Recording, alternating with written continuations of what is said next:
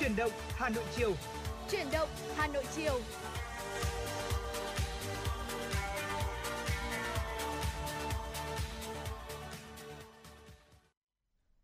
Chào mừng quý vị và các bạn đến với chương trình Chuyển động Hà Nội chiều, phát trên sóng FM tần số 96 MHz của Đài Phát thanh Truyền hình Hà Nội. Chương trình cũng đang được phát trực tuyến trên website hanoitv.vn. Quý vị cũng đừng quên uh, chúng tôi qua điện thoại hotline là 024 3773 6688 quý vị nhé. Vâng, xin được nhắc lại là 034 37 024 3773 6688. Tôi là Tuấn Anh và người đồng hành của chúng tôi ngày hôm nay đó là ừ, Kim Ngân ạ. Xin chào quý vị thính giả. Và ngay sau đây thì chúng ta sẽ cùng mở đầu với chương trình hôm nay với một ca khúc mang tên Bức thư tình đầu tiên với giọng ca của ca sĩ Tấn Minh. Mời quý vị cùng thưởng thức.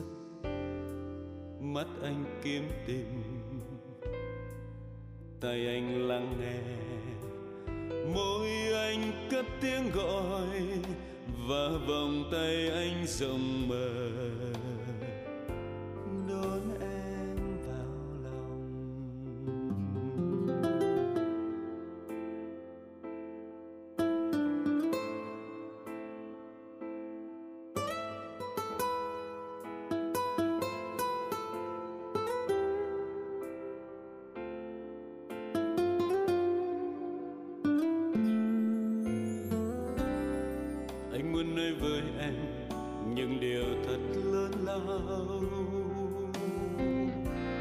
sẽ luôn ở đây, nơi tim anh tình yêu bất tận. Phút giây anh nghẹn lời vì biết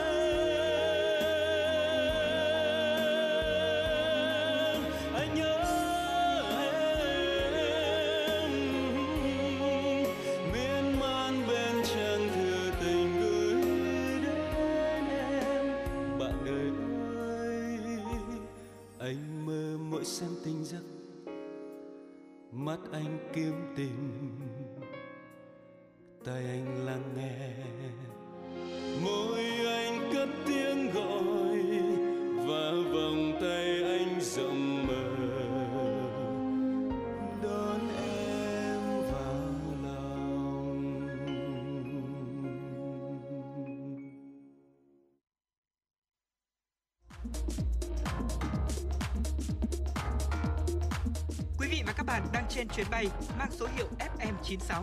Hãy thư giãn, chúng tôi sẽ cùng bạn trên mọi cung đường. Hãy giữ sóng và tương tác với chúng tôi theo số điện thoại 024 3773 6688.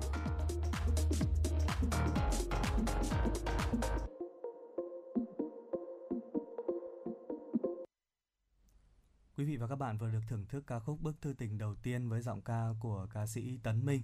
Quý vị thân mến, chương trình của chúng tôi là chương trình tương tác. Quý vị hãy nhớ à, số hotline của chúng tôi đó là 024 3773 6688 để cùng kết nối với chương trình quý vị nhé. À, quý vị có thể à, gửi những lời nhắn yêu thương hay những à, đề cập bàn luận cùng với chúng tôi những vấn đề mà xã hội đang quan tâm thông qua số hotline này. Và tiếp theo chương trình, chúng tôi sẽ điểm qua một số tin tức đáng chú ý ngay sau đây.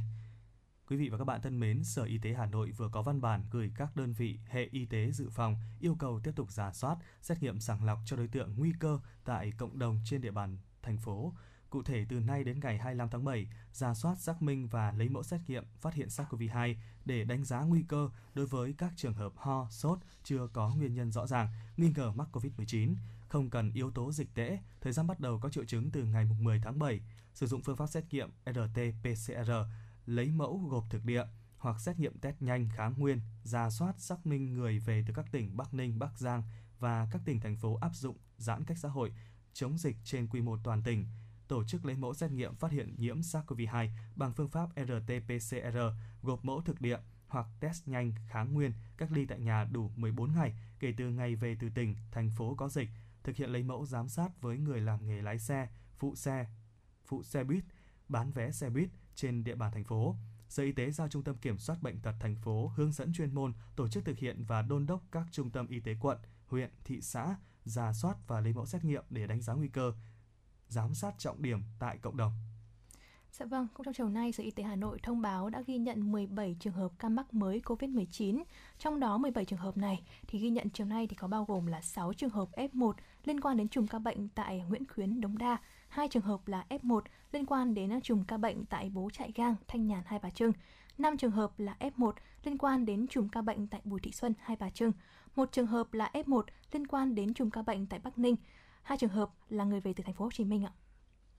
Vâng, à, làn sóng dịch thứ tư tại Việt Nam ghi nhận từ ngày 27 tháng 4 đến nay. Cả nước đã có hơn à, 50.000 ca mắc COVID-19 tại nhiều tỉnh thành, trong đó diễn biến dịch đang phức tạp tại thành phố Hồ Chí Minh với số ca mắc hơn 30.000 người. Các chuyên gia y tế cảnh báo sự nguy hiểm của biến thể Delta cùng với số lượng ca mắc không ngừng gia tăng đã tạo nên áp lực rất lớn cho hệ thống điều trị, các cơ sở y tế, đồng thời gây tâm lý lo lắng cho người dân. Cùng với thông tin dịch bệnh trên thế giới và tại các nước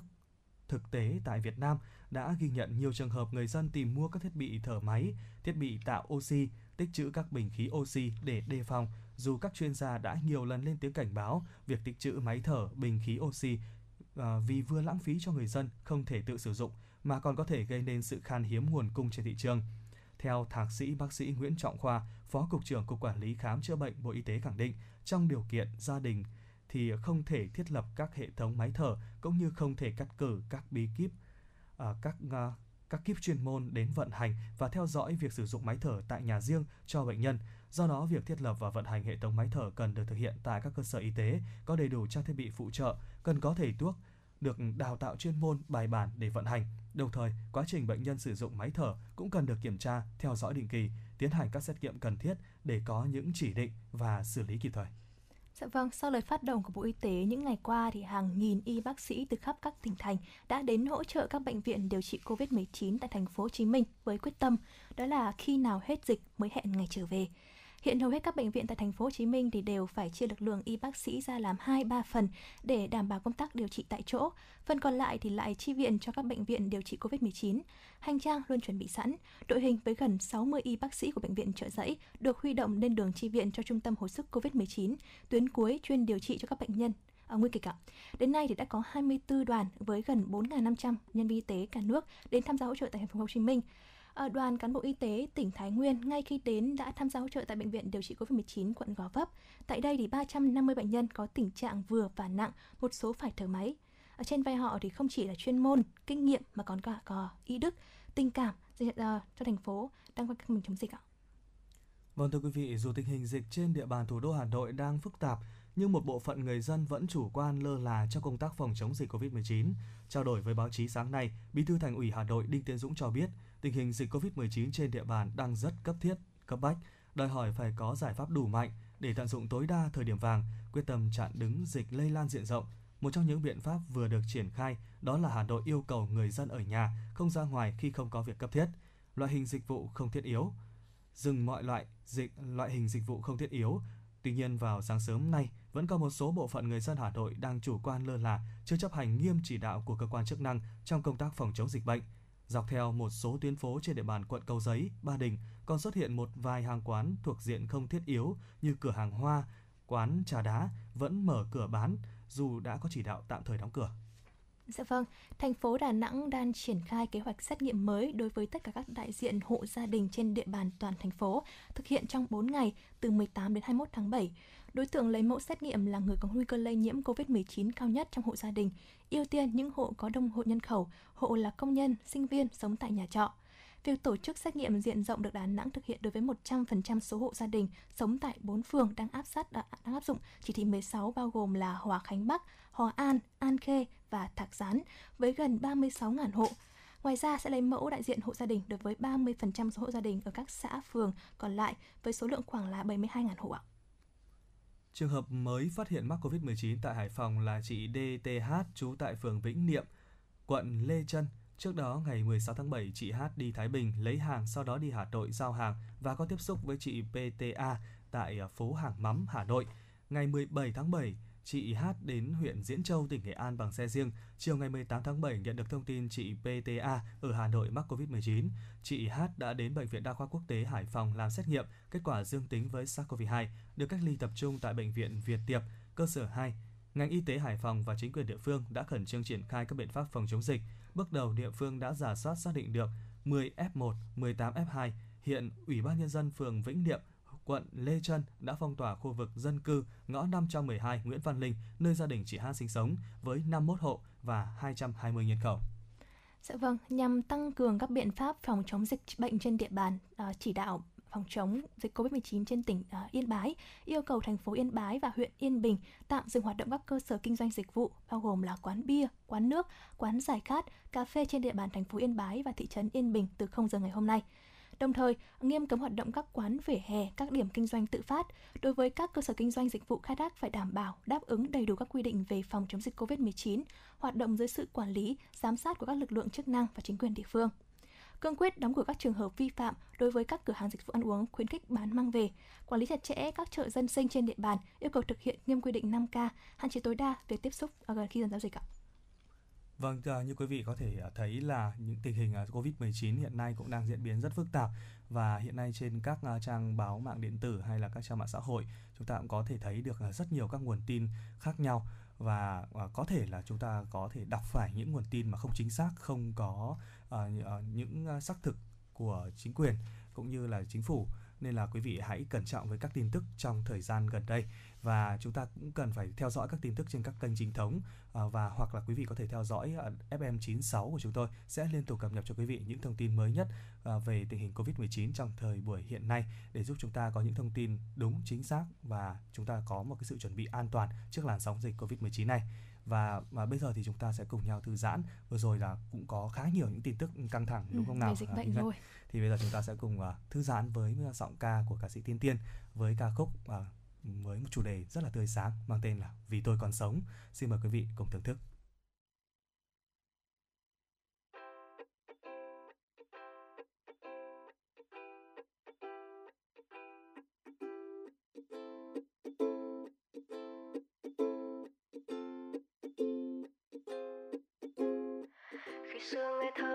Khờ tôi hay chê bai, mình ngu si. Rằng không biết làm gì, không biết cần chi, không biết mình là ai. Bao năm bon chen ngoài đời soi gương, nhìn vẫn thế. Đâu vẫn dối bù xù, thân bé unu unu ui cứ sai đi vì cuộc đời cho phép, vẫn mình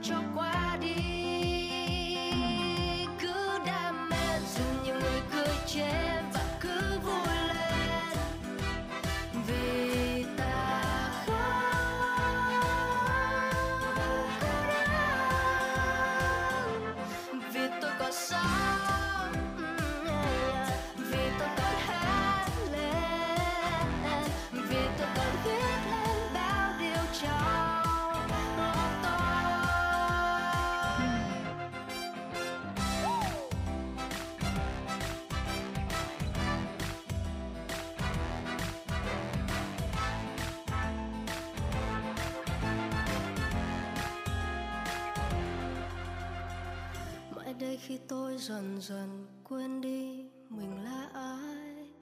Nhờ ai đó gần bên, ai đó hát lên những bài ca tôi viết. Cứ sai đi vì cuộc đời cho phép và cứ yêu đi. Ai lừa ai, hờn ai, giận ai ai thù ai, cho qua đi. Người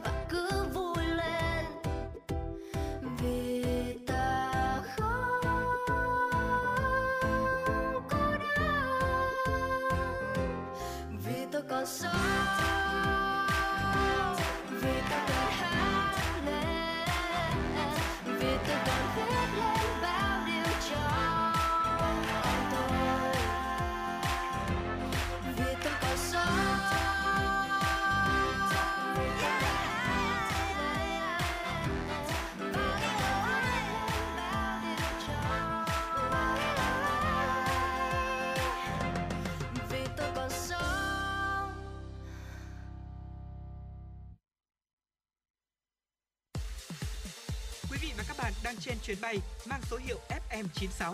Hãy thư giãn, chúng tôi sẽ cùng bạn trên mọi cung đường. Hãy giữ sóng và tương tác với chúng tôi theo số điện thoại 024 3773 6688. Chào mừng quý vị và các bạn quay trở lại với ờ, chúng tôi. À, quý vị thân mến, à, như chúng ta đã vừa thông báo từ đầu chương trình với rất là nhiều những cái thông tin liên quan đến dịch bệnh Covid-19 thì quý vị à, có thể là tiếp tục theo dõi chương trình FM96 để chúng tôi cập nhật thêm nữa trong những cái khung thời gian tiếp theo. À, cũng như là chương trình thời sự 19 giờ tối nay để theo dõi những cái thông tin mới nhất về tình hình dịch bệnh Covid-19. Và đến lúc này thì à, có lẽ những người à, trong phòng thu như là Tuấn Anh này hay là à, bạn là Kim Ngân cũng cảm thấy cũng rất là may mắn khi mà chúng tôi ờ, cũng ờ, đã được tiêm phòng mũi 1 của vaccine ờ, AstraZeneca rồi cũng như là chúng tôi cũng đã có được những khoảng thời gian là trong cái khoảng thời gian dịch vừa qua chúng tôi đã không bị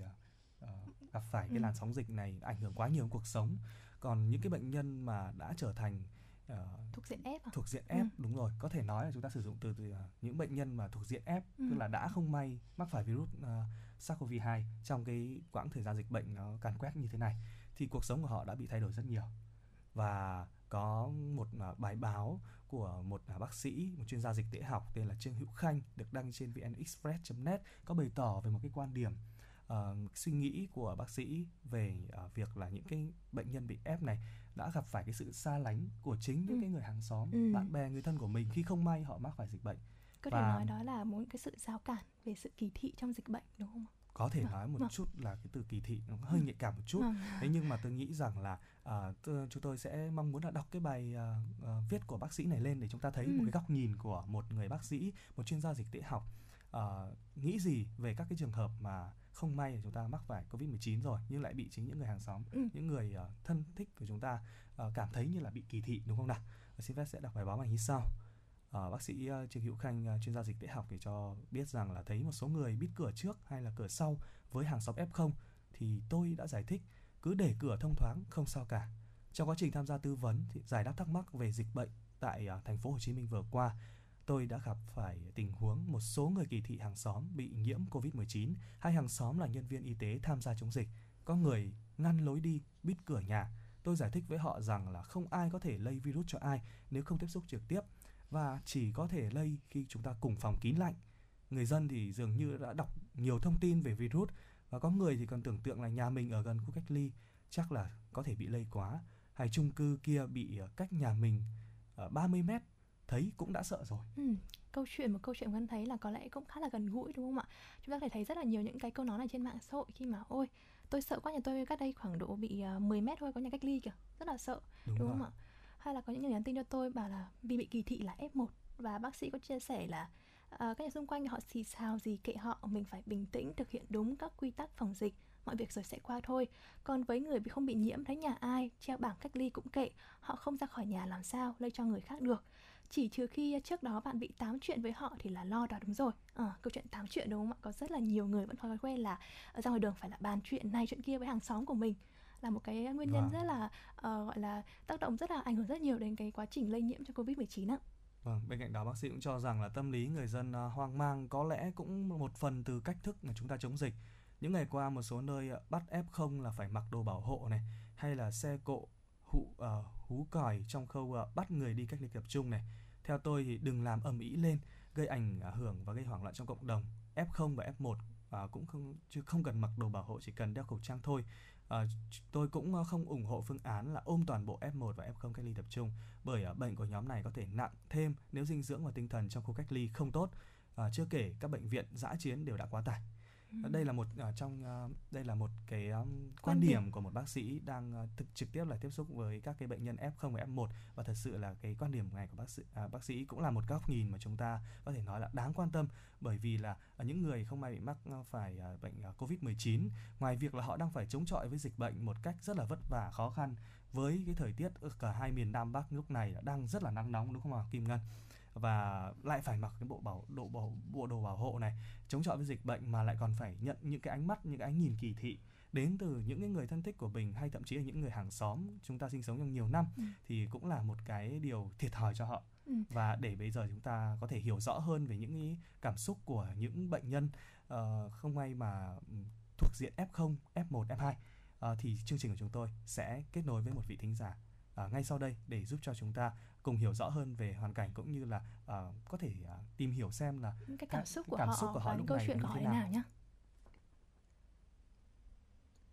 Dạ vâng, alo ạ, và chào bạn ạ. Bạn đang kết nối với chương trình FM96 cùng với Kim Ngân và anh Tuấn Anh ạ. À, vâng, xin chào chương trình và bạn Kim Ngân ạ. À, dạ vâng, xin chào bạn. Thì không biết rằng là bạn, bạn có thể chia sẻ một chút cái câu chuyện của bạn được không ạ? À, hiện tại thì bạn và gia đình đang thuộc là diện F mấy nào? Ờ, hiện gia đình mình đang thuộc diện F1 và phải cách ly tại nhà. Ờ, vậy thì bạn đã biết thông tin này được từ khi nào nhỉ? Ừ, mình mới biết thông tin này từ buổi tối hôm qua. Ờ. Khi đấy thì gia mình gia đình mình cũng khá là uh, hoảng hốt khi mà ừ. nhận được thông tin. Ừ. Mình nhận được thông tin trực tiếp từ tổng đài. Tổng đài ừ. đã gọi điện cho mẹ mình và thông báo là tài xế đưa đón mẹ mình vào ngày 9 tháng 7 uh, vừa mới có kết quả dương tính với Covid-19. Ờ, vậy lúc đấy bạn đã xử lý đến tình huống thế nào? Bạn có bình tĩnh hay là bạn đã có những cái hành động ra sao để có thể giúp chấn an tinh thần của gia đình mình không? Ừ, khi đó thì bản thân mẹ mình cũng khá là bình tĩnh bởi vì mẹ mình uh, đã uh, tiêm phòng vaccine ừ. rồi cho nên à. là mẹ mình thực hiện đúng theo chỉ định của bộ y tế mẹ mình đã gọi điện để um, xin được đi uh, test covid 19 à. ừ. và sau đó là gọi điện thông báo cho những người mà mẹ mình đã tiếp xúc như là ở cơ quan hay là hàng xóm ừ có nói là cũng khá là bình tĩnh để có thể xử lý được đúng cái yêu cầu đúng của bộ y tế đúng không ạ? Tôi cũng nghĩ rằng là cũng không cần phải quá là hốt hoảng ừ. nếu như mà không may chúng ta nhận được thông báo là chúng ta trong thuộc diện F1 đúng không? Và hiện tại thì không biết rằng là gia đình của nhà bạn đã có chuẩn bị những cái phương án uh, tiếp theo trong thời gian cái kế hoạch trong những thời gian sắp tới là như thế nào? Và có thể chia sẻ với chương trình được không? À, chia sẻ thật với chương trình thì uh, mẹ mình tính từ ngày mùng 9 đến giờ cũng hiện đã là khoảng 10 ngày rồi ừ. và mẹ mình chưa có bất kỳ một triệu chứng gì nguy hiểm cho nên là gia đình mình cũng khá là yên tâm à. uh, vì thế là nếu như mà um, gia đình mình có chẳng may thuộc vào diện F0 nếu như mà có kết quả dương tính với Covid-19 thì gia đình rất sẵn sàng đi uh, cách ly tập trung và dừng mọi hoạt động công việc cũng như là học tập lại để vâng. uh, theo đúng chỉ định của bộ y tế ạ. À, rất tuyệt vời có thể nói là ở lúc này chúng ta nên đề cao câu nói là sức khỏe là trên hết ừ, à, nếu như không may chúng ta uh, thuộc diện F1 hay thậm chí là F0 thì uh, chúng ta hãy cùng nhau là tuân thủ những cái quy định mà À, Bộ Y tế đã đưa ra để khuyến cáo cho người dân. À, cùng cộng với đó là chúng ta hiện tại nếu như chúng ta đang may mắn là chưa uh, tiếp xúc với những bệnh nhân uh, mắc Covid-19 thì uh, Tuấn Anh cũng như là Kim Ngân cũng mong muốn là quý vị chúng ta sẽ nâng cao đề cao cảnh giác hơn à, lúc này hết à, lúc nào chúng ta cũng tạo cho mình cái thói quen là rửa tay bằng xà phòng hay là chúng ta đeo khẩu trang một cách à, tối ưu nhất có thể đeo khẩu trang theo cách uh, 6 cách gấp tối ưu mà chúng tôi đã ừ. từng đề cập trong các chương trình của FM96 uh, hoặc là chúng ta đeo ờ, khẩu trang khoảng 2 lớp, 3 lớp gì đó, uh, tấm chắn uh, giọt bắn để uh, tăng cường cái khả năng uh, chúng ta phòng tránh dịch Covid-19. Và Kim Ngân cũng chúc cho gia đình của bạn cũng như là bạn sẽ có thể uh, duy trì được cái sức khỏe của mình thật là tốt, tinh thần uh, vững vàng để có thể uh, tiếp tục chiến đấu bệnh dịch bệnh quý vị các bạn nhé. Vâng, xin cảm vâng, ơn uh, bạn thính giả. Mình cảm ơn chương trình rất nhiều ạ. Vâng, cảm ơn bạn. À, bạn hãy theo dõi ờ, tiếp uh, chương trình FM96 cũng có thể kết nối với chúng tôi để yêu cầu những ca khúc bài hát và những uh, uh, chia sẻ của mình đến với chương trình trong những thời gian tiếp uh, trong những thời gian tới bạn nhé. Vâng, xin chào bạn. Và cùng nhau trở lại với chương trình ngày hôm nay. À, trước khi chúng ta đến với những tin tức uh, hấp dẫn tiếp theo của chương trình, xin mời quý vị cùng thư giãn với ca khúc mang tên Thời gian để yêu.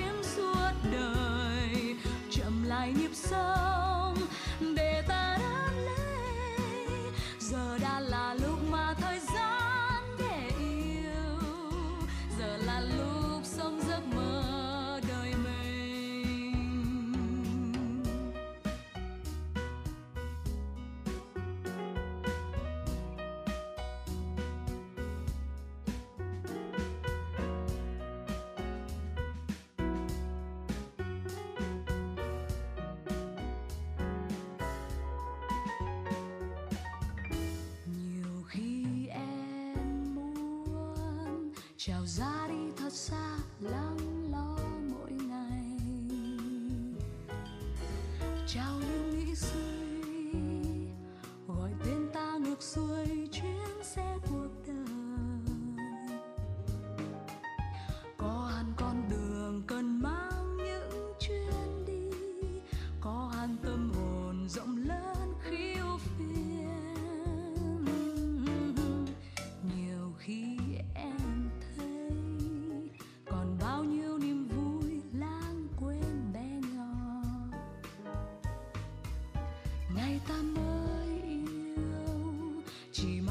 thời gian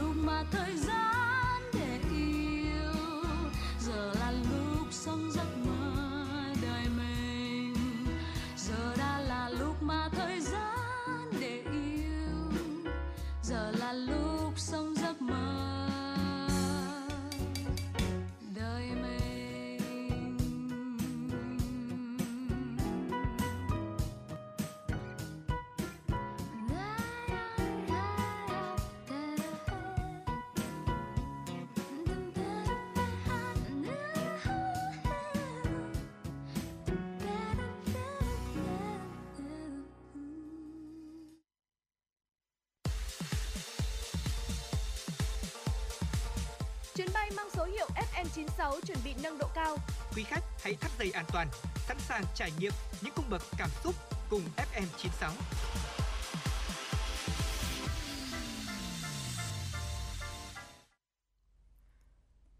Quý vị và các bạn thân mến, tiếp tục sẽ là những tin tức mà phóng viên của chúng tôi mới cập nhật. Theo Thương vụ Việt Nam, tại Mỹ năm 2020, mặc dù chịu tác động của dịch Covid-19, nước này vẫn nhập khẩu tới 14,1 tỷ đô la Mỹ trái cây, cao hơn năm 2019. Hơn thế nữa, bước sang năm 2021, nhờ kiểm soát dịch bệnh và gói kích thích kinh tế lớn chưa từng có, nền kinh tế Mỹ đang phục hồi rõ rệt và mức chi cho thực phẩm của người dân tăng cao. Thống kê mới nhất ngày 24 tháng 6 năm 2021 ghi nhận GDP quý 1 của Mỹ tăng tới 6,4%. Với đà này, theo ước tính của Bộ Nông nghiệp Mỹ, năm 2021 giá trị nhập khẩu trái cây vào Mỹ có thể lên tới 15,1 tỷ đô la Mỹ. Đến nay, Việt Nam đã chính thức được cấp phép xuất khẩu 6 loại hoa quả tươi sang Mỹ gồm xoài, nhãn, nhật, vải, thanh long, chôm chôm và vú sữa. Các hoa quả khác có thể được xuất khẩu ở dạng đông lạnh hoặc sản phẩm chế biến. Các cơ quan chính phủ cũng đang tích cực đàm phán để phía Mỹ cấp phép thêm cho hoa quả tươi của Việt Nam,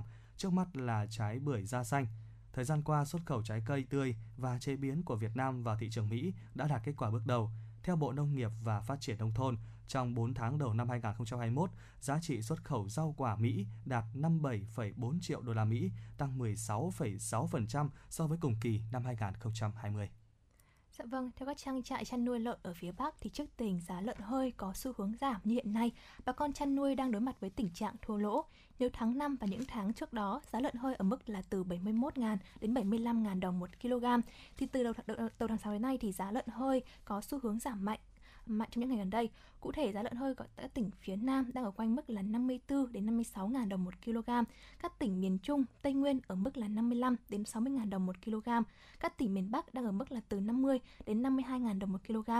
Tại các trang trại chăn nuôi lợn của hợp tác xã Hoàng Long, Thanh ngoài Hà Nội, tổng đàn lợn ở đây luôn được duy trì là 40 000 à, 4 000 con lợn, cả lợn nái và lợn thịt. hợp tác xã thực hiện quy trình chăn nuôi theo chuỗi khép kín từ con giống, thức ăn, chăn nuôi, giết mổ và chế biến.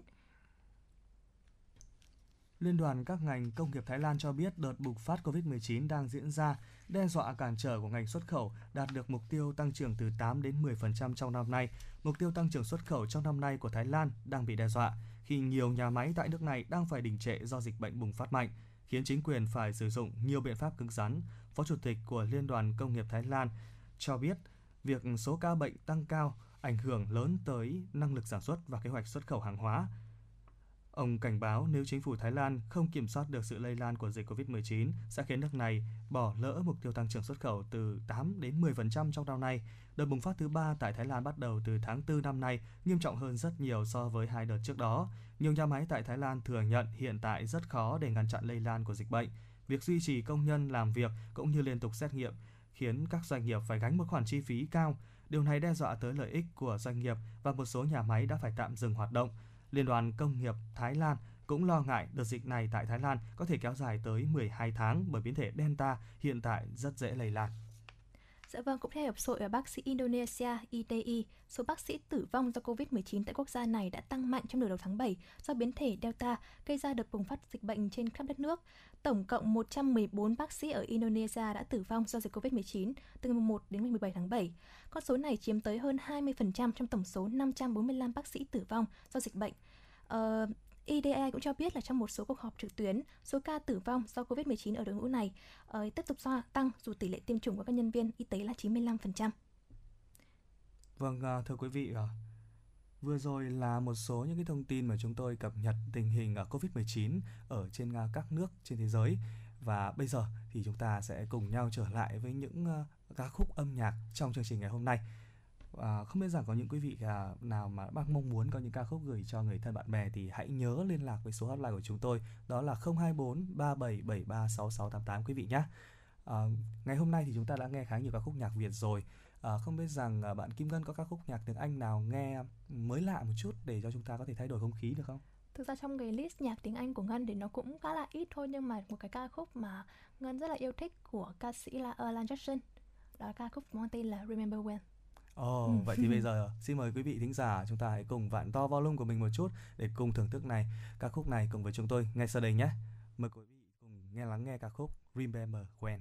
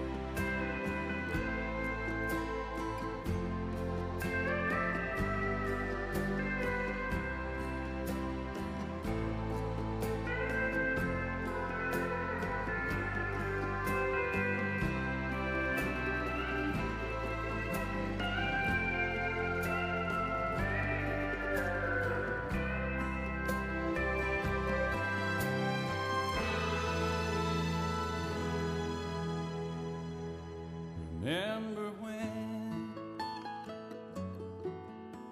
the sound of little feet was music? We danced to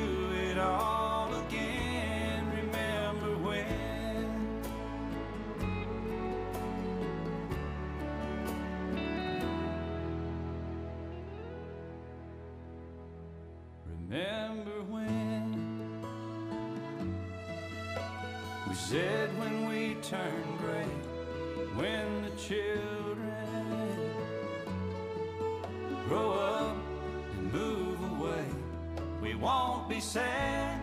we'll be glad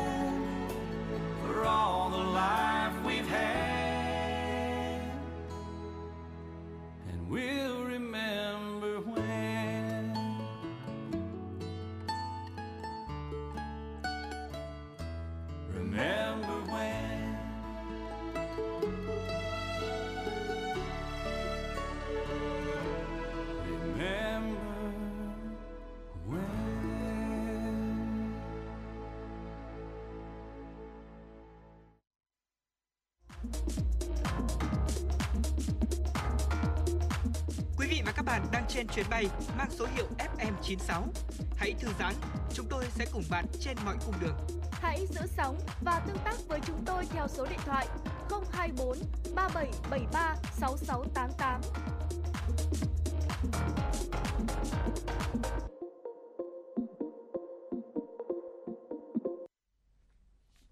Quý vị thân mến, ngày hôm nay Bộ trưởng Bộ Ngoại giao À, xin lỗi quý vị, Bộ trưởng Bộ Giao thông Vận tải Nguyễn Văn Thể đã ký quyết định thành lập tổ công tác đặc biệt của ngành về bảo đảm các hoạt động vận tải gắn với công tác phòng chống dịch COVID-19 tại các tỉnh, thành phố, khu vực phía Nam. Theo quyết định này, Thứ trưởng Bộ Giao thông Vận tải Lê Đình Thọ được phân công làm tổ trưởng tổ công tác đặc biệt. Tổ công tác có nhiệm vụ phối hợp với thành phố Hồ Chí Minh và các tỉnh khu vực phía Nam, Tây Nguyên, Nam Trung Bộ và các địa phương có liên quan, nhất là các địa phương đang thực hiện chỉ thị 16 của Thủ tướng Chính phủ để chủ động xử lý, giải quyết ngay những nhiệm vụ phát sinh trong hoạt động vận tải. Đồng thời, tổ công tác trực tiếp chỉ đạo các cơ quan, đơn vị thuộc ngành giao thông vận tải bảo đảm vận chuyển hàng hóa, nguyên liệu sản xuất, lương thực, thực phẩm, các hàng hóa thiết yếu được thông suốt giữa các tỉnh, thành phố có dịch và giữa các tỉnh, thành phố có dịch với các địa phương khác. Tổ công tác hàng ngày báo cáo Bộ trưởng Bộ Giao thông Vận tải, báo cáo Ban chỉ đạo quốc gia phòng chống dịch COVID-19 và kịp thời đề xuất kiến nghị đối với những vấn đề vượt thẩm quyền. Dạ vâng, Trung tâm xử lý tin giả Việt Nam VAFC thuộc Cục Phát thanh Truyền hình và Thông tin điện tử vừa công bố thêm một trang web giả mạo. Theo đó, website có tên Cổng Thông tin Điện tử Bộ Công an tại tên miền https 11384vn.com có hình ảnh giao diện giống hệt với cổng thông tin của Bộ Công an.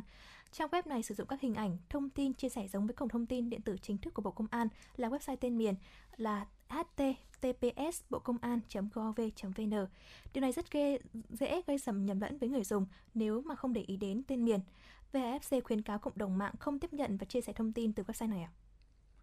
Thực hiện công điện của Chủ tịch Ủy ban nhân dân thành phố Hà Nội về việc triển khai các biện pháp cấp bách phòng chống dịch COVID-19, sáng nay Sở Giao thông Vận tải Hà Nội cho biết vừa yêu cầu các đơn vị vận tải hành khách tiếp tục thực hiện tốt thông điệp 5K, xe buýt thực hiện giãn cách, vận chuyển không quá 50% số chỗ trên xe và không quá 20 người tại cùng một thời điểm. Xe dừng nằm vận chuyển không quá 30 người, tất cả hành khách lái xe, nhân viên phục vụ trên xe phải thực hiện đeo khẩu trang đúng cách trong suốt thời gian di chuyển trên xe, thực hiện khai báo y tế theo quy định, vận tải hành khách nội tỉnh bằng xe buýt thực hiện giảm 50% tần suất dịch vụ từ ngày 19 tháng 7 năm 2021. Vận tải hành khách công cộng nội tỉnh cho phép các đơn vị huy động tối đa 50% số lượng phương tiện hoạt động trong ngày. Vận tải hành khách liên tỉnh tiếp tục thực hiện quy định tạm dừng vận chuyển đến 37 tỉnh, thành phố gồm Hà Nam, Thanh Hóa, Nghệ An, Hà Tĩnh và các tỉnh, thành phố bắt đầu từ Thừa Thiên Huế trở vào phía Nam. Các đơn vị chở người hoạt động thông qua Hà Nội đi trên các tuyến quốc lộ không được dừng, đón trả khách trên địa bàn toàn thành phố. Hôm nay, cơ quan khí tượng Nhật Bản JMA đã đưa ra cảnh báo nhiệt độ sẽ tăng trên diện rộng, nắng nóng gai gắt trên toàn quốc, nhiều nơi sẽ ở từ 35 độ C trở lên. Nhiệt độ cao nhất dự kiến là 37 độ C tại thành phố Wakamatsu, tỉnh Fukushima và các thành phố khác của tỉnh Hogo. Thủ, cơ, thủ đô Tokyo dự báo nhiệt độ đặc nhất là 34 độ C. Tuy nhiên, ngày đầu giờ sáng, người dân địa phương cũng bắt đầu cảm nhận được không khí oi bức rồi ạ. Mùa hè ở Nhật Bản rất nóng và gây ảnh hưởng nhiều tới cuộc sống của người dân. Năm ngoái, thì nước này cũng ghi nhận nhiệt độ mức cao nhất kỷ lục là 41,1 độ C. Nắng nóng khiến nhiều người ốm và tử vong vì sốc nhiệt. À, và để giảm thiểu ờ, sự ảnh hưởng của thời tiết đối với sự kiện Olympic Tokyo sắp diễn ra thì ờ, JMA vừa qua cũng đã ra mắt cổng thông tin thời tiết Tokyo 2020 ạ. Ngày hôm qua, thì những cơn gió mạnh và thời tiết khô nóng đã làm tăng quy mô của hàng chục đám cháy rừng ở bang Oregon, California và các bang miền Tây khác của Mỹ. Đám cháy được đặt tên là Bootleg ở bang Oregon, được coi là trận cháy rừng lớn nhất đang hoành hành ở Mỹ. Hiện Bootleg đang lan sang phía Bắc và miền Đông. Đám cháy này lan rộng trên khu vực rộng tới gần 1.212 km vuông, diện tích lớn hơn cả đặc khu hành chính Hồng Kông Trung Quốc. Cơ quan Thời tiết Quốc gia Mỹ thông báo trên Twitter rằng trong số những ngày tới, à, khu vực miền Tây Hoa Kỳ sẽ tiếp tục hứng chịu tình trạng cháy rừng, số vụ hỏa hoạn gia tăng và nghiêm trọng do xảy ra à, rông khô trên diện rộng. Đám cháy Butles bắt đầu bùng phát ở phía bắc biên giới California và đã được kiểm soát khoảng 22%. Hơn 2.000 nhân viên cứu hỏa đã nỗ lực khống chế, giữ cho ngọn lửa không lan ra quá nhanh. Ờ, ODF cho biết Butles đang đe dọa hơn 31 3.100 ngôi nhà và phá hủy hơn 67 căn nhà cho đến nay. Cơ quan chức năng Mỹ đang điều tra nguyên nhân của vụ cháy. Quý vị thân mến, như vậy là bên cạnh những uh, tình trạng của dịch bệnh Covid-19 thì chúng ta vẫn đang phải đối mặt với những uh, tình trạng khác xảy ra uh, trên trái đất này uh, như là cái tình trạng nóng lên toàn cầu này uh, hay là tình trạng cháy rừng và uh, tình trạng rác thải nhựa đang ừ. diễn ra cũng Để hết sức là phức tạp. Vấn đề rất là đáng rất báo đáng động, báo động nhối. và vâng. những vấn đề này chúng ta cũng phải thường xuyên để chúng ta cùng ứng phó để chúng ta có một cái trái đất xanh sạch đẹp hơn là một nơi an toàn để chúng ta sinh sống cho những cái thế hệ mai sau nữa cụ thể với những vấn đề như tuấn anh đang rất là quan tâm đó là vấn đề rác thải nhựa ừ. đặc biệt là trong cái thời điểm dịch bệnh covid 19 này à, đúng rồi, rõ ràng ta... là chúng ta lúc nào cũng cần phải ờ, đặt những đồ ăn order đồ ăn qua mạng đúng những rồi. cái um, có thể là những suất cơm này hay là những bát bún phở và tôi thấy rằng là hầu hết các quán ăn uh, hiện nay đều đang sử dụng đó là rất là nhiều đồ nhựa. Ừ. nhựa từ uh, cái uh, đũa thì không nhựa rồi ừ. đũa thì là thường là đũa tre. Uh, nhưng mà nhựa là đồ nhựa là những, cái thìa này ừ, ừ. hay là kể cả những khay đựng thức ăn hộp đựng thức ăn. Có những hộp trông rất là lịch sự rất là đẹp đấy nhưng mà hoàn toàn là bằng nhựa. Tôi không thể tái chế là, được. ừ, thấy uh, những vấn đề này rất là đáng quan tâm. Không biết là quan điểm của bạn uh, Kim Ngân như thế nào? Thực ra thì ngoài những cái vấn đề như là những cái dụng cụ uh, bảo quản thức ăn ấy, thì mình sẽ một vấn đề nhức nhối khác đó là việc dùng khẩu trang uh, chúng ta phải sự uh, gọi là tái chế nhiều lần xả đi nhiều lần đó à. đúng không ạ nghĩa là việc mà chúng ta dùng quá nhiều khẩu trang và chúng ta không thể tái chế đúng cách cũng là một cái vấn đề mà gây ra uh, những cái hậu quả về ô nhiễm môi trường cũng rất là đáng quan tâm. Vâng, để có điều này uh, để giảm thiểu cái điều này thì có thể là mỗi người uh, chúng ta khi mà chúng ta đặt hàng qua mạng chúng ta có thể uh, tích vào cái mục ừ. là không lấy thêm những ừ. cái dụng cụ đồ đúng ăn uống đúng rồi để chúng ta sử dụng chính những cái dụng cụ ăn uống của chúng ta ở nhà những chiếc bát những chiếc đũa của nhà chúng ta để hạn chế uh, tốt nhất ừ. cái uh, tình trạng sử dụng rác thải nhựa đang gia tăng rất là nhức nhối hiện nay. Uh, trở lại với dịch Covid-19 ấy, thì chúng tôi thấy rằng là uh, từ đầu chương trình chúng tôi cũng có nhắc qua là chúng tôi ừ, đã ừ. có một cách để uh, tối ưu hóa chiếc khẩu trang y tế. Ồ, tối ưu hóa bằng cách nào ạ? Nghe ờ, bạn vẻ... Kim Vân đã biết chưa? Có khá tò mò đấy ạ. Bằng cách nào anh có thể bật mí cho các kim văn và thính giả biết được không nhỉ? Đó là cách nào nhỉ? Rất là đơn giản thôi chỉ với 6 bước à, bạn sẽ tối ưu hóa được chiếc khẩu trang của mình. Nhiều uh, oh. nhiều uh, quý vị thính giả đã có đề xuất là uh, khi mà dịch bệnh diễn biến phức tạp nhiều người kiểu lo sợ dịch bệnh nên họ oh. sử dụng đến tận hai ba chiếc khẩu trang. Thế oh, nhưng mà tuấn anh thấy điều này là không nên bởi vì là nó thứ nhất là mùa hè rất là ừ. nóng nực và có thể nóng nực. sự uh, lãng phí uh, lãng phí là thứ ừ. hai này. Thứ ba nữa là cái khi mà nóng nực nó sẽ hấp hơi vào trong. Ờ. có khi lại là một môi trường cho vi khuẩn sinh sôi ừ. tốt hơn và chúng ta lại còn nguy hiểm hơn. Thì thay vào đó chúng ta sẽ sử dụng cách tối ưu chiếc khẩu trang như sau. Và nếu như quý vị thính giả nào đang có sẵn chiếc khẩu trang trên tay thì chúng ta cùng thực hiện với Tuấn Anh nhé chúng ta sẽ có 6 bước rất là đơn giản như sau. Đầu tiên là quý vị sẽ gấp đôi khẩu trang của quý vị lại theo chiều ngang. Và khi gấp đôi chiều theo chiều ngang thì chúng ta cố gắng là úp cái mặt à, cái mặt khẩu trang mà chúng ta à, đưa lên miệng ấy thì chúng ta úp vào bên trong để à, đảm bảo đảm bảo là khẩu trang chúng ta sạch sẽ trong quá trình chúng ta gấp. Sau khi gấp đôi rồi thì uh, xin mời quý vị chúng ta thắt uh, một nút ở mỗi bên dây. Sao cho phần nút thắt ấy, càng gần mép khẩu trang càng tốt? Điều này rất là quan trọng. Bởi vì nếu như là nút thắt ở xa thì uh, nó sẽ gấp ra một chiếc khẩu trang không được đẹp cho lắm. Nên quý vị hãy cố gắng là thắt nút ở mỗi bên dây đeo sao cho nó càng gần càng tốt nhá. Bước thứ ba là sau khi gấp uh, thì chúng ta sau khi chúng ta thắt nút khẩu trang thì chúng ta gấp đưa hai phần phải thừa ở hai mép phía bên trong khẩu trang vào phía bên trong khẩu trang nhé khi mà chúng ta thắt nút khẩu trang ở hai bên rồi sẽ có một phần vải thừa ở giữa nhé quý vị hãy cố gắng là chúng ta đưa cái phần vải nò này vào phía bên trong khẩu trang này. Bước thứ tư chúng ta giữ khẩu trang ngang mặt đẩy phần dây mũi sao cho vừa với khuôn mặt của các bạn. Bước thứ năm chúng ta đeo vào hai tay như bình thường để cố định vị trí khẩu trang. Ừ. Bước thứ sáu thì chúng ta sẽ kiểm tra xem có còn khoảng trống nào xung quanh phần mũi và phần má hay không. Thường là cái ừ. phần mà chúng ta thắt nút sẽ có một cái khoảng cách nho nhỏ đấy. Quý vị hãy cố gắng gấp làm sao cho nó khít và ôm chặt vào má quý vị nhé. Như ừ. vậy là chúng ta đã có được một chiếc khẩu trang phù hợp và tối ưu hóa hiệu quả và hầu hết tất cả các y bác sĩ hiện nay đều đang sử dụng cách gấp đôi khẩu trang và đeo khẩu trang như thế này. À, quý vị có thể làm theo hoặc có thể search trên Google để xem và theo dõi hình ảnh để hiểu cách làm hơn quý vị nhé. À, ừ. Sau khi như chúng ta thực hiện như thế này rồi thì à, bản thân là một người đeo kính mà lại còn phải đeo khẩu trang như Tuấn Anh hiện nay thì cảm thấy là rất là thoải mái ừ. và không bị hấp hơi kính lên trên mắt mũi và thật sự là cảm thấy nó rất là hiệu quả nên là à, Tuấn Anh rất muốn là quý vị làm theo. Còn bây giờ thì xin mời Kim Ngân hãy đưa ra một số những cái thông tin mà à, có thể là hữu ích ừ. cho quý vị một thông tin mà anh có lẽ là anh Tuấn chia sẻ rất là hữu ích là chúng ta có uh, có thể uh, tận dụng được cái loại khẩu trang giấy đúng không ạ? Vâng. Trong cái tình cảnh là có khan hiếm loại khẩu trang như là 3M hay là N95 á, chúng ta tận hưởng cái này để có thể gọi là tăng được cái độ khít cho khẩu trang trên cái khuôn mặt của mình.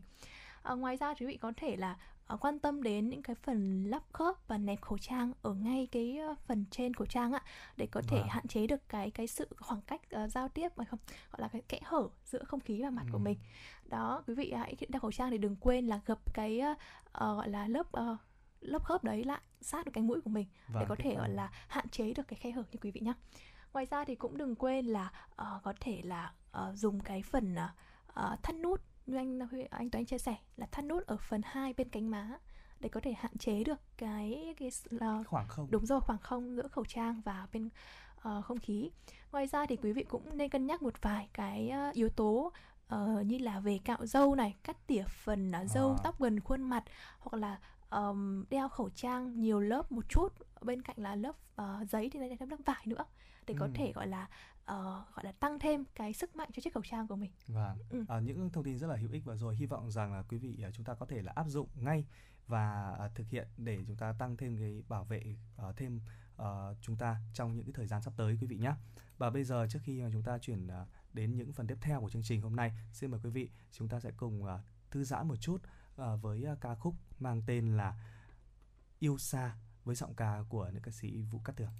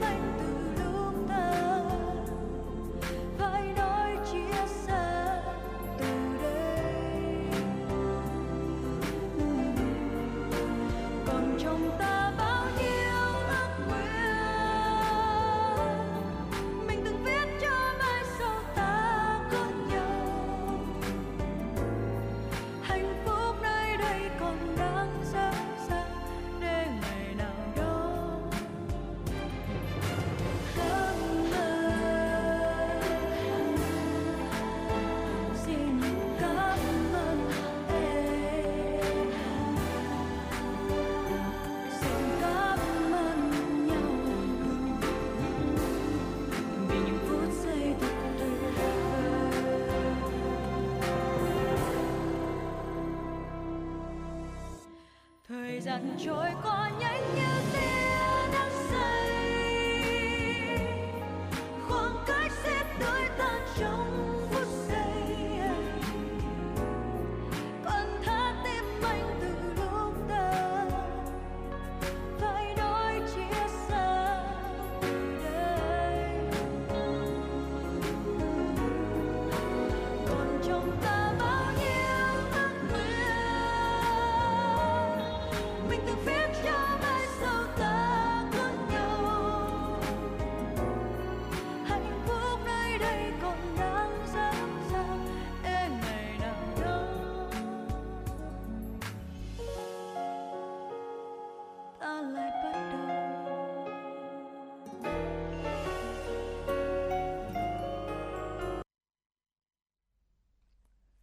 vị và các bạn đang cùng lắng nghe chương trình Chuyển động Hà Nội chiều trên kênh FM 96 của Đài Phát thanh Truyền hình Hà Nội. Các bạn hãy ghi nhớ đường dây nóng của chúng tôi là 024 3773 6688. Quý vị có vấn đề cần quan tâm, chia sẻ hoặc có mong muốn được tặng bạn bè, người thân một ca khúc yêu thích, một lời nhắn yêu thương, hãy tương tác với chúng tôi qua số điện thoại nóng của chương trình và các khung giờ của chúng tôi à, trong những chương trình sau quý vị nhé. Xin được nhắc lại số điện thoại nóng của chương trình đó là 024 3773 6688. Còn bây giờ, quý vị và các bạn hãy giữ sóng để cùng chúng tôi đến với những thông tin hấp dẫn tiếp theo của chương trình Chuyển động Hà Nội chiều.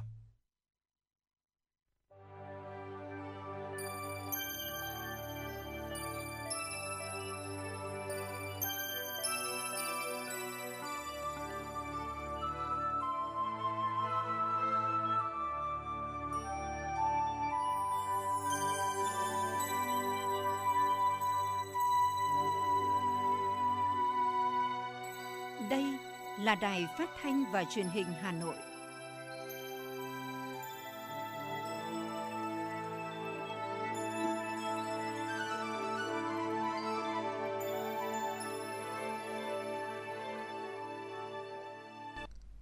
Quý vị và các bạn thân mến, bây giờ là 17 giờ ngày 19 tháng 7 năm 2021. Chương trình chuyển động Hà Nội chiều của chúng tôi đang được phát trực tiếp trên tần số FM 96 MHz của Đài Phát thanh Truyền hình Hà Nội Chương trình cũng đang được phát trực tiếp trên trang web hanoitv.vn. Mở đầu chương trình, chúng tôi xin chuyển đến quý vị các bạn những thông tin đáng quan tâm. Thủ tướng Chính phủ Phạm Minh Chính chủ trì làm việc với thành phố Hà Nội về công tác phòng chống dịch COVID-19.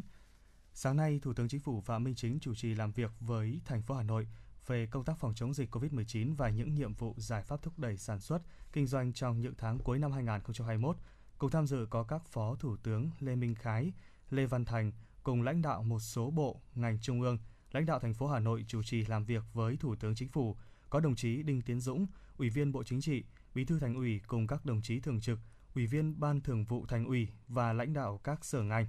Phát biểu mở đầu tại buổi làm việc, Bí thư Thành ủy Đinh Tiến Dũng trân trọng cảm ơn Chính phủ, Thủ tướng Chính phủ thời gian qua đã dành sự quan tâm đặc biệt đối với sự phát triển của thủ đô Hà Nội, quán triệt nghiêm túc, hiệu quả sự chỉ đạo của Trung ương với nỗ lực lớn, quyết tâm cao của cả hệ thống chính trị và các tầng lớp nhân dân. Thành phố đã phát huy vai trò gương mẫu, đi đầu trong thực hiện mục tiêu kép, vừa chủ động phòng chống dịch hiệu quả, vừa thúc đẩy phát triển kinh tế xã hội.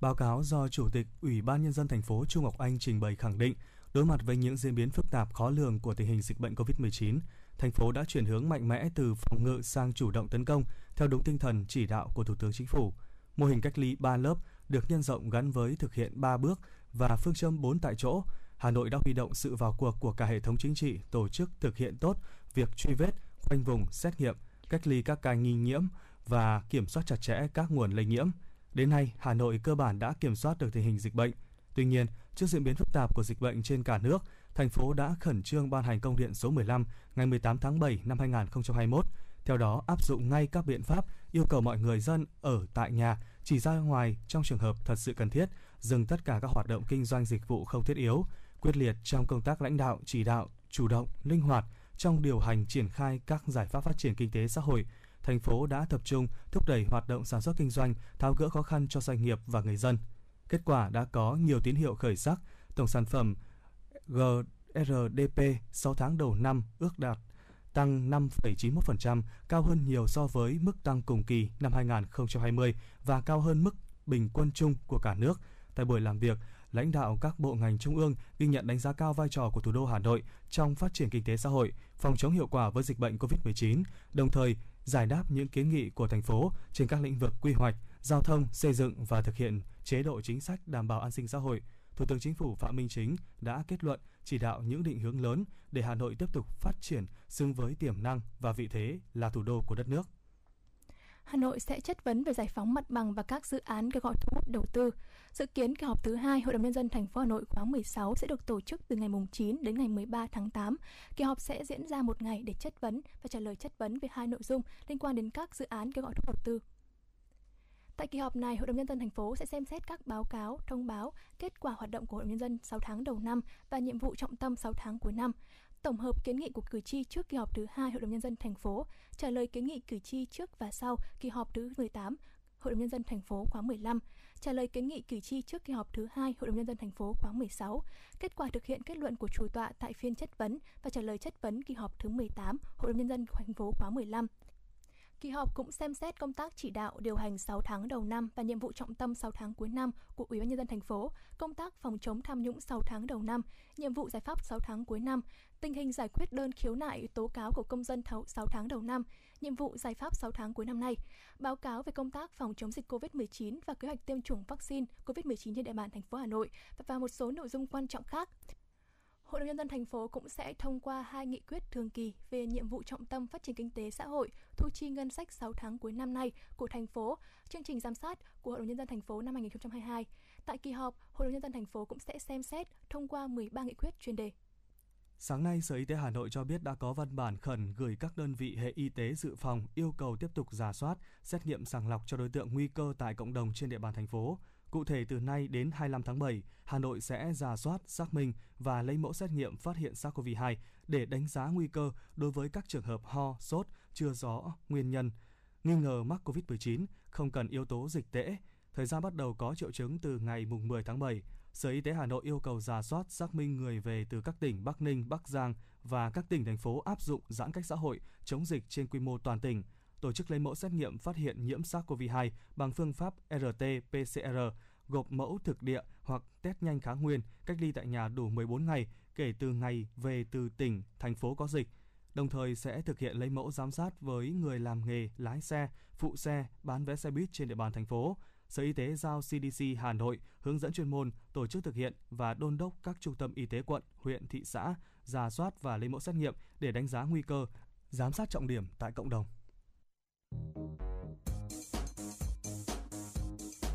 Chuyến bay mang số hiệu FM96 đang chuẩn bị nâng độ cao. Quý khách hãy thắt dây an toàn, sẵn sàng trải nghiệm những cung bậc cảm xúc cùng FM96.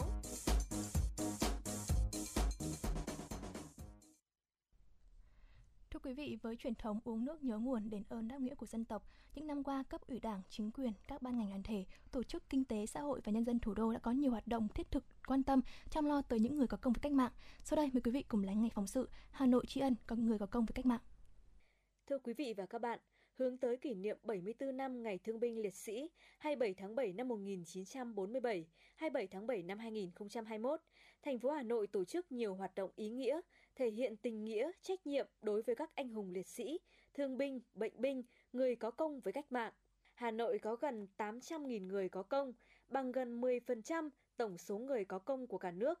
Những năm qua, thành phố Hà Nội luôn triển khai đầy đủ, kịp thời các chế độ, chính sách ưu đãi của Đảng, Nhà nước, đồng thời ban hành nhiều chính sách phù hợp với tình hình thực tiễn ở thủ đô. Nổi bật là chính sách hỗ trợ điều dưỡng luân phiên đối tượng người có công từ 5 năm một lần xuống 2 năm một lần, được thực hiện bài bản và rộng khắp. Cùng với đó, chính sách hỗ trợ về nhà ở cho người có công theo tinh thần kế hoạch 190 của Ủy ban Nhân dân thành phố Hà Nội đã và đang góp phần nâng cao mức sống cho nhiều gia đình.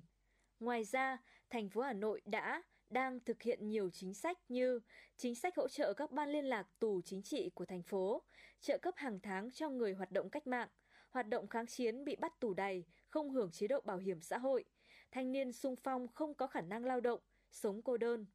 Trong những năm vừa qua, việc vận động ủng hộ quỹ đền ơn đáp nghĩa, tri ân, chăm sóc người có công nhận được sự quan tâm, hưởng ứng của đông đảo người dân thủ đô. Theo kế hoạch, năm 2021, toàn thành phố Hà Nội phấn đấu vận động ủng hộ quỹ đền ơn đáp nghĩa đạt hơn 22 tỷ đồng, tu sửa, nâng cấp ít nhất 47 công trình ghi công liệt sĩ.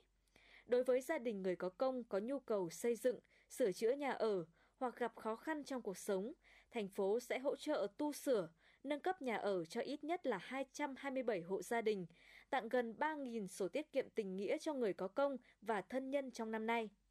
Đặc biệt, các bà mẹ liệt sĩ mới được phong tặng danh hiệu vinh dự nhà nước Bà mẹ Việt Nam Anh hùng sẽ được các cơ quan, đơn vị nhận phụng dưỡng thường xuyên với mức tối thiểu 1 triệu đồng trên một trường hợp trên một tháng. Dịp kỷ niệm 74 năm Ngày Thương binh Liệt sĩ năm nay, thành phố sẽ tặng tổng số hơn 123.000 xuất quà với tổng kinh phí hơn 99 tỷ đồng. Huyện Thạch Thất có gần 4.000 liệt sĩ, hàng ngàn thương bệnh binh, nhiều bà mẹ có chồng con hy sinh trong kháng chiến. Nhân dân huyện Thạch Thất không ngừng phát huy truyền thống ăn quả nhớ người trồng cây, thực hiện đạo lý uống nước nhớ nguồn của dân tộc. Hàng năm, kỷ niệm Ngày Thương binh Liệt sĩ, ngoài những phần quà của Chủ tịch nước và Ủy ban Nhân dân thành phố, thì huyện Thạch Thất đều tổ chức thăm hỏi, tặng quà cho các bà mẹ Việt Nam anh hùng, các thương bệnh binh và các gia đình chính sách. Bên cạnh đó, Ủy ban Nhân dân huyện cùng với các xã, thị trấn cũng tổ chức gặp mặt, tặng quà, tặng sổ tiết kiệm cho các gia đình chính sách. Đoàn thanh niên tổ chức lễ thắp nến tri ân tại Nghĩa trang Liệt sĩ huyện và nhà bia tưởng niệm các xã, thị trấn. Ông Nguyễn Hoàng Anh, trưởng phòng lao động thương binh xã hội huyện Thạch Thất nói. Là đối tượng người có công với cách mạng, Đấy, thì trên cơ sở cán bộ chuyên môn giả soát và căn cứ vào cái báo tăng, báo giảm để sơ bộ cái đối tượng căn cứ vào cái tình hình chỉ đạo chung của ủy ban nhân dân thành phố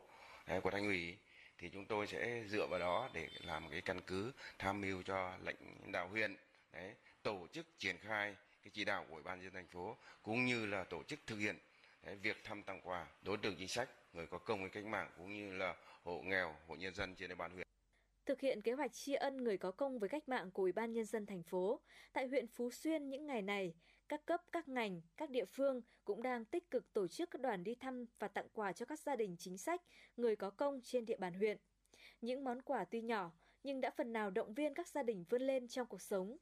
Bên cạnh đó, các chính sách tín dụng, đào tạo nghề, tạo việc làm, phát triển sản xuất, xóa đói giảm nghèo cho các gia đình chính sách luôn được huyện quan tâm. Các hộ chính sách được vay vốn ưu đãi từ nhiều nguồn khác nhau để phát triển sản xuất nên đã động viên được các gia đình thương binh liệt sĩ và người có công vươn lên khắc phục khó khăn, nỗ lực phấn đấu trong lao động sản xuất. Ông Nguyễn Văn Quân, Bí thư Đảng ủy xã Khai Thái, huyện Phú Xuyên chia sẻ. Xã Khai Thái qua các thời kỳ kháng chiến ờ, chúng tôi có 172 liệt sĩ và đối với các cái chế độ chính sách của Đảng và Nhà nước được quan tâm đầy đủ. Đối với xã thì ờ, nhân ngày lễ, ngày kỷ niệm, ngày Tết thì cũng đều có quà ờ, tặng cho các gia đình chính sách, gia đình có công với cách mạng. Đảng ủy, Hội đồng nhân dân, các ban ngành đoàn thể thì tổ chức thăm hỏi động viên. Là người trực tiếp tham gia vận động quỹ đền ơn đáp nghĩa, ông Lê Văn Thiệp, cụm dân cư số 10, xã Nghĩa Hương, huyện Quốc Oai đã cùng các thành viên trong ban vận động không quản sớm tối đến từng ngõ, gõ cửa từng nhà để có thể tuyên truyền, đặc biệt đối với những trường hợp đi làm công ty, từ sáng sớm thì ông Thiệp đã có mặt trước cổng để tuyên truyền, nhờ đó đem lại hiệu quả cao. Ông Thiệp chia sẻ. ủng hộ ở ngày Quỹ đền ơn đáp nghĩa thì tôi cũng đã viết bài truyền truyền rất cảm động và rất sâu xa và thì nói chuyện nhớ về công ơn của Đảng, Bác Hồ và các anh hùng liệt sĩ đã hiến dâng cả tuổi thanh xuân cho và để đem lại độc lập tự do cho dân tộc cuộc sống ấm no cho nhân dân. Thì bắt đầu khối đồng phong trao toàn dân cùng toàn đảng toàn dân để đồng động viên cái tinh thần. Đó là một món quà vô giá để cho đồng động viên à, thân nhân liệt sĩ. Và anh chị bắt đầu đánh thức tỉnh rồi thì dân người ta hiểu bắt đầu ra ủng hộ cùng với các địa phương trên địa bàn thành phố chăm lo cho các gia đình chính sách người có công. Tại xã Liên Hiệp, huyện Phúc Thọ có trên 200 hộ gia đình chính sách người có công với cách mạng. Để công tác đền ơn đáp nghĩa thực sự hiệu quả, bằng nhiều biện pháp tích cực, chính quyền địa phương luôn quan tâm làm tốt công tác chăm lo cho người có công với cách mạng để các đối tượng có cuộc sống ổn định. Ông Nguyễn Phú Dược, Ủy viên Thường vụ Đảng ủy xã Liên Hiệp cho biết. Kỷ niệm ngày thương binh liệt sĩ thì cấp ủy chính quyền cũng đã tập trung vào cuộc toàn hệ thống chính trị chúng tôi chăm lo từ cái khâu chuẩn bị à, quà rồi là chăm lo đến cái công tác cải tạo nghĩa trang à, liệt sĩ cái công tác thăm hỏi à, các đối tượng gia đình chính sách thì chúng tôi cũng đã, đã tổ chức thăm hỏi đồng thời là tổ chức trao quà tại trụ sở ủy ban nhân xã để tri ân các à, gia đình chính sách cũng như là người có công với cách mạng. Có thể nói công tác đền ơn đáp nghĩa chăm lo cho người có công luôn nhận được sự quan tâm chung tay góp sức của toàn hệ thống chính trị và các lực lượng trong xã hội trên toàn thành phố. Thời gian tới, phong trào cần tiếp tục được nhân rộng, lan tỏa sâu sắc trong cộng đồng. Qua đó, cải thiện, nâng cao hơn nữa đời sống vật chất và tinh thần cho các đối tượng người có công, phần nào xoa dịu những nỗi đau chiến tranh, góp phần vào các mục tiêu bình ổn an sinh xã hội của đất nước.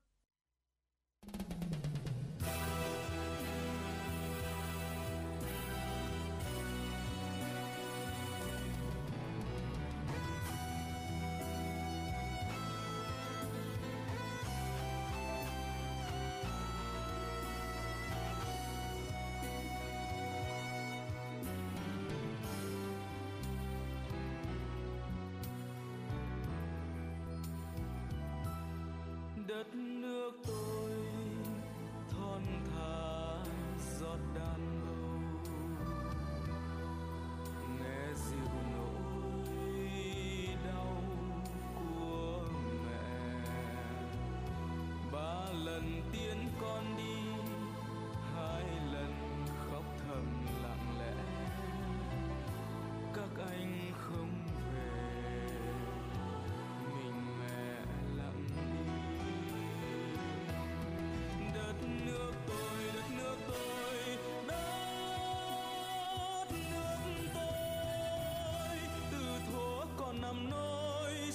chăn bão rông chiều ngăn nắng lửa. Lao sao chưa hè một giọng ca dao? Lao sao chưa hè một giọng ca dao?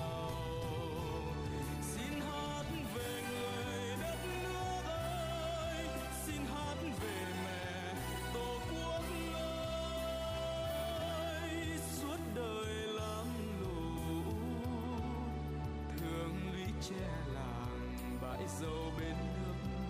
yêu trọn tình đời muối mặn gừng cay. Xin hát về người đất nước ơi, xin hát về mẹ tổ quốc ơi. Mấy mùa không ngủ ngàn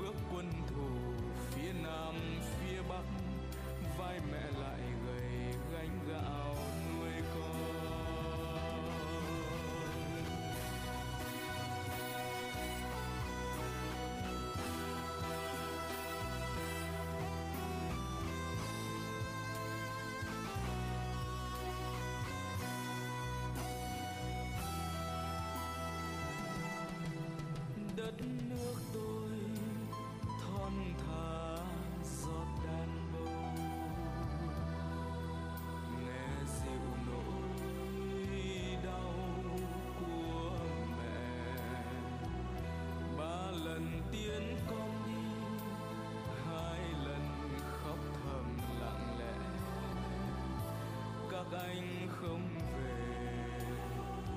mình mẹ lặng đi đất nước tôi, đất nước tôi, đất nước tôi. Từ thuở còn nằm nôi, sáng chăn báo rông, chiều ngăn nắng lửa. Lao sao chưa hè, một giọng ca dao. Lao sao chưa hè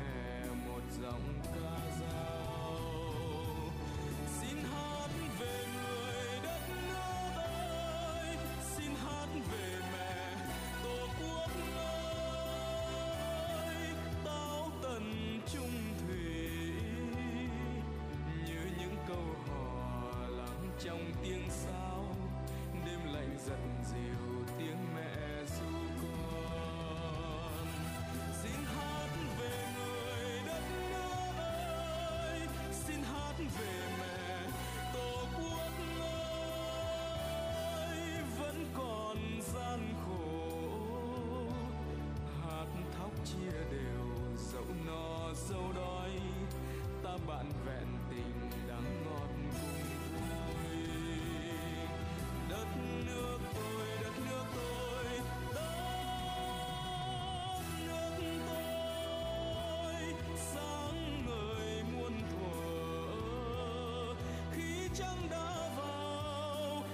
cửa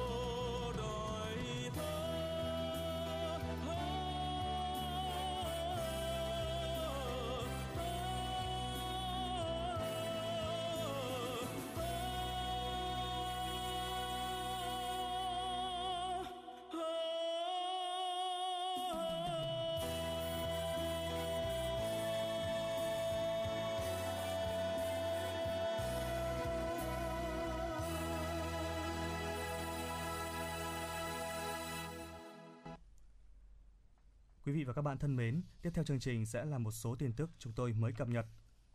Văn phòng Chính phủ vừa có thông báo kết luận của Phó Thủ tướng Lê Văn Thành tại cuộc họp về triển khai một số dự án đường bộ cao tốc giai đoạn 2021-2025. Cụ thể, đối với dự án đường bộ cao tốc Bắc Nam phía Đông, bao gồm đoạn Cần Thơ Cà Mau, dự án này Chính phủ đã có ý kiến yêu cầu Bộ Giao thông Vận tải hoàn thiện tờ trình và hồ sơ có liên quan, trình Thủ tướng Chính phủ giao Bộ Kế hoạch và Đầu tư thẩm định theo quy định. Đối với dự án đường vành đai 3 thành phố Hồ Chí Minh, Ủy ban nhân dân thành phố Hồ Chí Minh chủ trì cùng với Bộ Giao thông Vận tải trên cơ sở thống nhất với Ủy ban nhân dân các tỉnh Long An, Bình Dương, Đồng Nai chỉ đạo hoàn thiện báo cáo nghiên cứu tiền khả thi báo cáo Thủ tướng Chính phủ đối với dự án đường vành đai 4 vùng thủ đô Hà Nội, giao Ủy ban nhân dân thành phố Hà Nội chuẩn bị đầu tư dự án trên cơ sở đã thống nhất với Ủy ban nhân dân các tỉnh Hưng Yên, Bắc Ninh, Bắc Giang, Vĩnh Phúc thống nhất với Bộ Giao thông Vận tải chỉ đạo hoàn thiện hồ sơ báo cáo Thủ tướng Chính phủ. Đến năm 2030, 100% cán bộ công chức cấp xã có trình độ cao đẳng đại học và được chuẩn hóa về lý luận chính trị, chuyên môn, nghiệp vụ và kỹ năng làm việc. Về mục tiêu trong cải cách chế độ công vụ, Nghị quyết 76 NQCP ngày 15 tháng 7 năm 2021 về chương trình tổng thể cải cách hành chính nhà nước giai đoạn 2021-2030 nêu rõ. Đến năm 2030, xây dựng được đội ngũ cán bộ công chức viên chức chuyên nghiệp có chất lượng cao, có số lượng cơ cấu hợp lý, đội ngũ cán bộ các cấp, nhất là cấp chiến lược đủ phẩm chất, năng lực và uy tín ngang tầm nhiệm vụ. Từ 50 đến 60% số lãnh đạo quản lý cấp phòng, vụ, cục, tổng cục và tương đương ở trung ương, 25% đến 35% số lãnh đạo quản lý cấp sở ngành, ủy ban nhân dân cấp huyện và tương đương, trên 30% số lãnh đạo quản lý cấp phòng trực thuộc sở ngành, ủy ban nhân dân cấp huyện và tương đương. 80% số lãnh đạo, quản lý doanh nghiệp nhà nước có đủ khả năng làm việc trong môi trường quốc tế. 100% cán bộ công chức cấp xã có trình độ cao đẳng đại học và được chuẩn hóa về lý luận chính trị, chuyên môn, nghiệp vụ và kỹ năng làm việc. Trong khi đó, theo quy định hiện hành tại điểm C khoản 1, điều 1, thông tư 13/2019 yêu cầu một trong những tiêu chuẩn cụ thể công chức cấp xã như sau: công chức cấp xã phải có đủ tiêu chuẩn chung quy định tại Điều 3 Nghị định 112-2011 của Chính phủ và các tiêu chuẩn về trình độ chuyên môn nghiệp vụ, bao gồm tốt nghiệp đại học trở lên của ngành đào tạo phù hợp với yêu cầu nhiệm vụ của từng chức danh công chức cấp xã. Ủy ban nhân dân cấp tỉnh quy định cụ thể tiêu chuẩn về trình độ chuyên môn nghiệp vụ từ trung cấp trở lên đối với công chức làm việc tại các xã, bao gồm miền núi, vùng cao, biên giới hải đảo, xã đảo, vùng sâu, vùng xa, vùng dân tộc thiểu số, vùng có điều kiện kinh tế xã hội đặc biệt khó khăn. Tối hôm qua, Bảo hiểm xã hội thành phố Hà Nội thông tin đến cuối ngày hôm qua, các cơ quan bảo hiểm xã hội trên địa bàn Hà Nội đã gửi thông báo về số tiền được giảm mức đóng vào quỹ bảo hiểm tai nạn lao động, bệnh nghề nghiệp đến 87.563 đơn vị sử dụng lao động, đạt 100% số đơn vị, để người sử dụng lao động hỗ trợ cho người lao động phòng chống dịch COVID-19. Trong đó, số lao động được giảm mức đóng là 1.439.694 người với tổng số tiền tạm tính được giảm trong 12 tháng từ ngày 1 tháng 7 năm 2021 đến ngày 30 tháng 6 năm 2022 là hơn 643 tỷ đồng. Cùng với việc thực hiện chính sách điều chỉnh mức đóng vào quỹ bảo hiểm tai nạn lao động, bệnh nghề nghiệp, Bảo hiểm xã hội thành phố Hà Nội đang tập trung triển khai chính sách hỗ trợ người lao động và người sử dụng lao động tạm dừng đóng vào quỹ hưu trí và tử tuất, xác nhận danh sách người lao động tham gia đào tạo, chi phí hỗ trợ đào tạo nghề, bồi dưỡng nâng cao trình độ kỹ năng nghề, việc xác nhận danh sách người lao động tạm hoãn thực hiện hợp đồng lao động, nghỉ việc không hưởng lương, danh sách người lao động ngừng việc cũng được toàn ngành khẩn trương thực hiện. Sở Lao động Thương binh và Xã hội đang hoàn thiện dự thảo quyết định của Ủy ban nhân dân thành phố Hà Nội thực hiện nghị quyết số 68 của Chính phủ và quyết định số 23/2021 của Thủ tướng Chính phủ về thực hiện một số chính sách hỗ trợ người lao động và người sử dụng lao động gặp khó khăn do đại dịch COVID-19 với gói hỗ trợ 26.000 tỷ đồng cho 12 nhóm đối tượng thụ hưởng. Thông tin về dự thảo quyết định của Ủy ban nhân dân thành phố Hà Nội, Phó Giám đốc Sở Lao động Thương binh và Xã hội Hà Nội Nguyễn Quốc Khánh cho hay, tinh thần của dự thảo là đảm bảo cụ thể hóa về trình tự thủ tục, đặc biệt là phân công rõ trách nhiệm của các ngành để Ủy ban nhân dân cấp quận, huyện tổ chức thực hiện quyết định này. Theo kế hoạch, ngày mai, dự thảo quyết định thực hiện nghị quyết 68 và quyết định 23 sẽ được Sở Lao động Thương binh và Xã hội trình lên Ủy ban nhân dân thành phố Hà Nội. Hiện nay, Sở đã đang thực hiện hoàn thiện dự thảo dựa trên ý kiến góp ý của các sở ban ngành, quận, huyện, thị xã. Giám đốc Sở Lao động Thương binh và Xã hội ở Bạch Liên Hương cho biết, quyết tâm của chúng ta là nhanh nhất trong tháng 7 và trước ngày 26 đến 27 tháng 7 có thể tham mưu cho thành phố Hà Nội triển khai tổ chức thực hiện được ngay chính sách này để người lao động và người sử dụng lao động có thể được nhận hỗ trợ từ nguồn kinh phí từ trung ương và thành phố Hà Nội.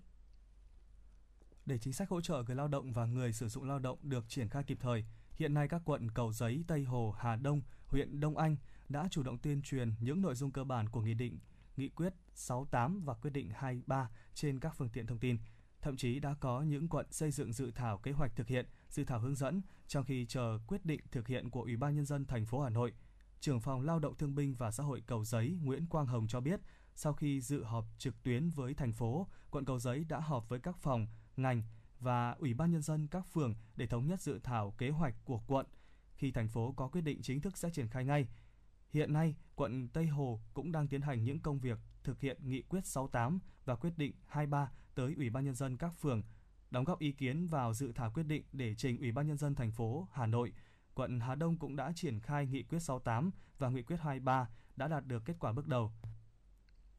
Trưởng phòng Lao động Thương binh và Xã hội Hà Đông Đỗ Minh Loan cho hay, ngay khi có quyết định số 23 của Thủ tướng Chính phủ, Phòng Lao động Thương binh và Xã hội Hà Đông đã chủ động phối hợp với Bảo hiểm xã hội, Chi cục Thuế, Phòng Y tế, Trung tâm Y tế, Phòng giao dịch Ngân hàng Chính sách Xã hội, giả soát đối tượng và dự kiến kinh phí hỗ trợ đối với các nhóm đối tượng. Hiện nay, Sở Lao động Thương binh và Xã hội Hà Nội đã thiết lập đường dây nóng để hỗ trợ cho Ủy ban nhân dân các quận, huyện, thị xã, Phòng Lao động Thương binh và Xã hội, người lao động và người sử dụng lao động và các cơ quan có liên quan khi gặp khó khăn, vướng mắc trong quá trình tổ chức triển khai. Đường dây nóng gồm 5 line, mỗi line một lĩnh vực để đảm bảo hướng dẫn thông suốt kịp thời. Tham gia bảo hiểm y tế hộ gia đình để chăm sóc sức khỏe cho mọi thành viên trong gia đình, bảo hiểm y tế là chế độ bảo hiểm của Đảng và nhà nước vì quyền lợi của người lao động và nhân dân được nhà nước bảo hộ do cơ quan bảo hiểm xã hội thực hiện. Từ ngày 1 tháng 7 năm 2021, đối tượng tham gia bảo hiểm y tế hộ gia đình là những người cùng đăng ký thường trú hoặc cùng đăng ký tạm trú tại một chỗ ở hợp pháp theo quy định của pháp luật về cư trú hoặc người sinh sống trong cơ sở bảo trợ xã hội, trừ những người đã có thẻ bảo hiểm y tế thuộc nhóm đối tượng khác. trước sắc trước việc nhà tu hành người sinh sống trong cơ sở bảo trợ xã hội mà không được ngân sách nhà nước hỗ trợ đóng bảo hiểm y tế, mức đóng bảo hiểm y tế, người thứ nhất đóng 804.600 đồng một năm, bằng 4,5% mức lương cơ sở, người thứ hai đóng 563.220 đồng một năm, bằng ờ, 70% mức đóng của người thứ nhất, người thứ ba đóng 482.760.000 đồng trên một năm bằng 60% mức đóng của người thứ nhất, người thứ tư đóng 402.300 đồng một năm bằng 50% mức đóng của người thứ nhất. Từ người thứ năm trở đi đóng 321.840.000 đồng một năm bằng 40% mức đóng của người thứ nhất. Người tham gia bảo hiểm y tế hộ gia đình có thể lựa chọn phương thức đóng 3 tháng, 6 tháng hoặc 12 tháng một lần. Quyền lợi của người tham gia bảo hiểm y tế hộ gia đình đó là được lựa chọn nơi đăng ký cho khám chữa bệnh ban đầu theo quy định và thay đổi nơi đăng ký khám chữa bệnh ban đầu vào tháng đầu mỗi quý, được quỹ bảo hiểm y tế thanh toán 80 đến 100% chi phí khám chữa bệnh bảo hiểm y tế trong phạm vi được hưởng, không giới hạn mức chi khi đi khám đúng tuyến hoặc cấp cứu. Trường hợp người tham gia bảo hiểm y tế hộ gia đình tự đi khám chữa bệnh không đúng tuyến, được quỹ bảo hiểm y tế thanh toán 80% mức hưởng quy định theo tỷ lệ như sau: Tại bệnh viện tuyến trung ương là 40% chi phí điều trị nội trú, tại bệnh viện tuyến tỉnh là 100% chi phí điều trị nội trú, tại bệnh viện tuyến huyện là 100% chi phí khám chữa bệnh. Để được chia sẻ chi phí khám chữa bệnh khi không may bị ốm đau, bệnh tật, hãy đăng ký tham gia bảo hiểm y tế hộ gia đình ngay hôm nay. Mọi thủ tục tham gia liên hệ trực tiếp với đại lý thu bảo hiểm xã hội, bảo hiểm y tế tại Ủy ban nhân dân xã, bưu điện, trung tâm y tế hoặc cơ quan bảo hiểm xã hội gần nhất. Hãy tham gia bảo hiểm y tế hộ gia đình ngay hôm nay để chăm sóc sức khỏe, để lùi dịch COVID-19. Quý vị và các bạn đang nghe chương trình Chuyển động Hà Nội chiều được phát trực tiếp trên tần số FM 96 MHz của Đài Phát thanh Truyền hình Hà Nội. Chỉ đạo nội dung Phó Tổng biên tập Nguyễn Tiến Dũng, tổ chức sản xuất Lê Xuân Luyến, biên tập Minh Thơm, MC Tuấn Anh, Kim Ngân, thư ký Thu Vân cùng kỹ thuật viên Duy Anh thực hiện. Còn bây giờ quý vị và các bạn hãy cùng giữ sóng với chúng tôi để cùng tiếp tục chuyển tới những nội dung hấp dẫn và thú vị khác. Nhưng trước tiên, xin mời quý vị cùng lắng nghe ca khúc Xe đạp ơi do ca sĩ Phương Thảo Ngọc Lễ trình bày.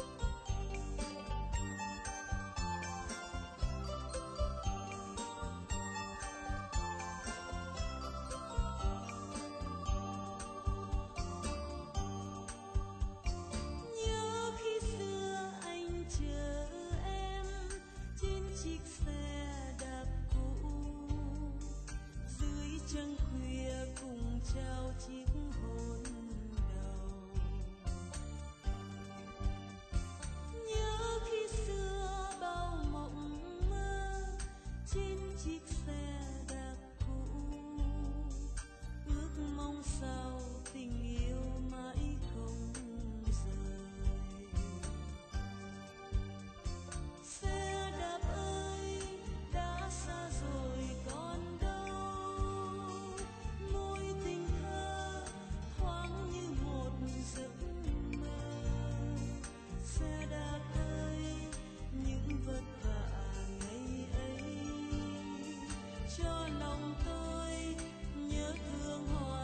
chẳng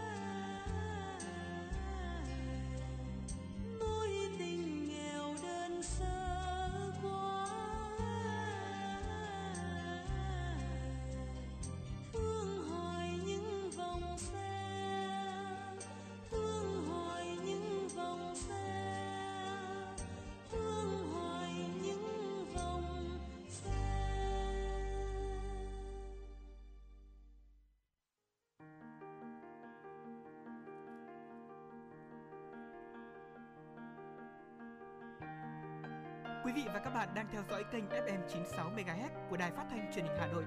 Hãy giữ sóng và tương tác với chúng tôi theo số điện thoại 024 3773 6688. FM 96 đồng hành trên mọi nẻo đường.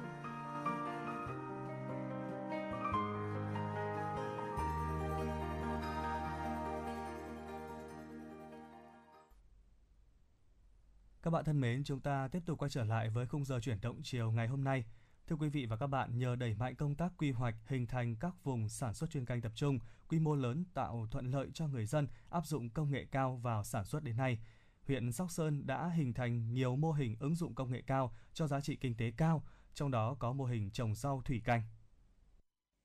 Thưa quý vị và các bạn, thực hiện đề án tái cơ cấu ngành nông nghiệp và các giải pháp thích ứng với môi trường, ngành nông nghiệp huyện Sóc Sơn đã tìm ra những mô hình hay, cách làm mới, phù hợp với điều kiện đất đai ở từng vùng và nhu cầu của thị trường. Từ đó, huyện Sóc Sơn đã đầu tư cho nông dân áp dụng và nhiều mô hình đã đem lại thành công như mong đợi. Năm 2017, anh Hoàng Quốc Chiến, giám đốc công ty trách nhiệm hữu hạn Thiên Sơn, xã Phú Cường, huyện Sóc Sơn cùng các đồng nghiệp đã góp vốn mạnh dạn đầu tư hơn 2 tỷ đồng để xây dựng mô hình sản xuất rau thủy canh rộng khoảng 2.000 m2. Lựa chọn này được xem là khá mạo hiểm do trên địa bàn thực tế chưa có nhiều mô hình rau thủy canh được thực hiện thành công. Anh Chiến đã đi khắp nơi để học hỏi kỹ thuật trồng rau thủy canh, đặc biệt là tiếp thu mô hình từ Israel. Để khâu quản lý được hiệu quả, anh Chiến thường xuyên giám sát, hướng dẫn công nhân làm đúng quy trình từ khâu chọn giống, ươm mầm, chăm sóc cho đến thu hoạch, sơ chế, đóng gói, vận chuyển. Mỗi công nhân tham gia mô hình cũng tự kiểm tra, giám sát và học hỏi lẫn nhau về kỹ thuật để cho ra những sản phẩm chất lượng. Giống cây được lựa chọn sẽ ươm mầm trong giàn ươm khoảng 10 ngày, sau khi nảy mầm được chuyển sang giàn trồng. Các giống cây được lựa chọn rất đa dạng như là cải ngọt, cải ngồng, cải chip, súp lơ. Tùy theo mỗi loại cây mà thời gian thu hoạch sẽ dao động từ 35 đến 70 ngày. Sau khi thu hoạch, rau sẽ được chuyển đến nhà xưởng để sơ chế theo quy trình khép kín, bảo đảm an toàn vệ sinh. Với việc được chăm bón bằng các chất dinh dưỡng hữu cơ, không phải xử lý hóa chất và sử dụng thuốc bảo vệ thực vật, nên sản phẩm rau được trồng theo phương pháp này bảo đảm an toàn cho người tiêu dùng. Thậm chí, rau có thể ăn ngay tại vườn. Anh Hoàng Quốc Chiến, giám đốc công ty trách nhiệm hữu hạn Thiên Sơn, huyện Sóc Sơn cho biết của mình nên là nó không dính níu đến đất thì nó không có sâu bệnh mình không phải phòng ngừa thì nó rau cây rau rất là sạch nên thị trường tiêu thụ thì mình đã ký kết rồi những nơi nào đặt hàng đến đâu thì mình mở rộng đấy là giá giá quanh năm, ngày tháng là một giá thôi đắt rẻ là thời tiết bốn mùa là không cần biết, cứ ký như thế nó chỉ tính là chia ra một năm trung bình là đắt hơn rau ở bên ngoài là chỉ 5 đến 6 nghìn một cân thôi. Mô hình này thì mình áp dụng được 5 năm rồi. So với rau truyền thống thì cái rau này thì nó chắc chắn là bốn mùa là lúc nào nó sạch. Mưa bão thì cũng không mà ảnh hưởng gì đến rau cả. Nó thì hơn như về mọi mặt ấy. những ai mà đã ăn thử rồi thì rất là thích luôn là những người nào chưa ăn thì chắc là nói người ta lại cũng không thích lắm Hiện nay các sản phẩm rau thủy canh của công ty đều đạt tiêu chuẩn Việt Gap và được liên kết tiêu thụ với bếp ăn của cảng hàng không quốc tế Nội Bài. Mỗi tháng công ty cung cấp ra thị trường khoảng 30 tấn rau, đem lại doanh thu khoảng 1 tỷ đồng. Do lượng sản phẩm chưa đủ để đáp ứng nhu cầu của thị trường nên công ty trách nhiệm hữu hạn Thiên Sơn dự kiến sẽ mở rộng quy mô sản xuất, liên kết với các chuỗi siêu thị trong nước và tiến tới xuất khẩu. Bên cạnh hoạt động sản xuất của công ty, anh Chiến còn tích cực chia sẻ kinh nghiệm, lan tỏa mô hình trồng rau thủy canh đến với bà con nông dân, góp phần cải thiện đời sống cho người dân địa phương. Trồng rau thủy canh trong nhà lưới là một phương pháp mới theo hướng hiện đại ở huyện Sóc Sơn, vừa tiết kiệm đất lại vừa mang lại hiệu quả kinh tế cao, đem lại nguồn thu nhập ổn định cho nông dân, giúp rau cách ly với nguồn sâu bệnh, nước ô nhiễm và tránh được độc tố. Mô hình trồng rau thủy canh này cần được nhân rộng trong thời gian tới, góp phần thực hiện có hiệu quả phong trào chuyển dịch cơ cấu cây trồng của huyện và ứng phó với tình hình hạn hán, ô nhiễm môi trường, đồng thời đẩy mạnh ứng dụng khoa học công nghệ hiện đại trong sản xuất nông nghiệp nói chung.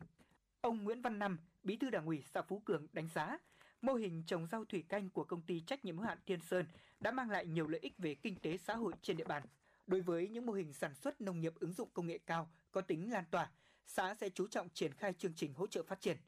Ông Năm cho biết thêm. Đối với Phú Cường thì nông nghiệp cũng là một một trong những thế mạnh của Phú Cường, nhưng chúng tôi xác định nông nghiệp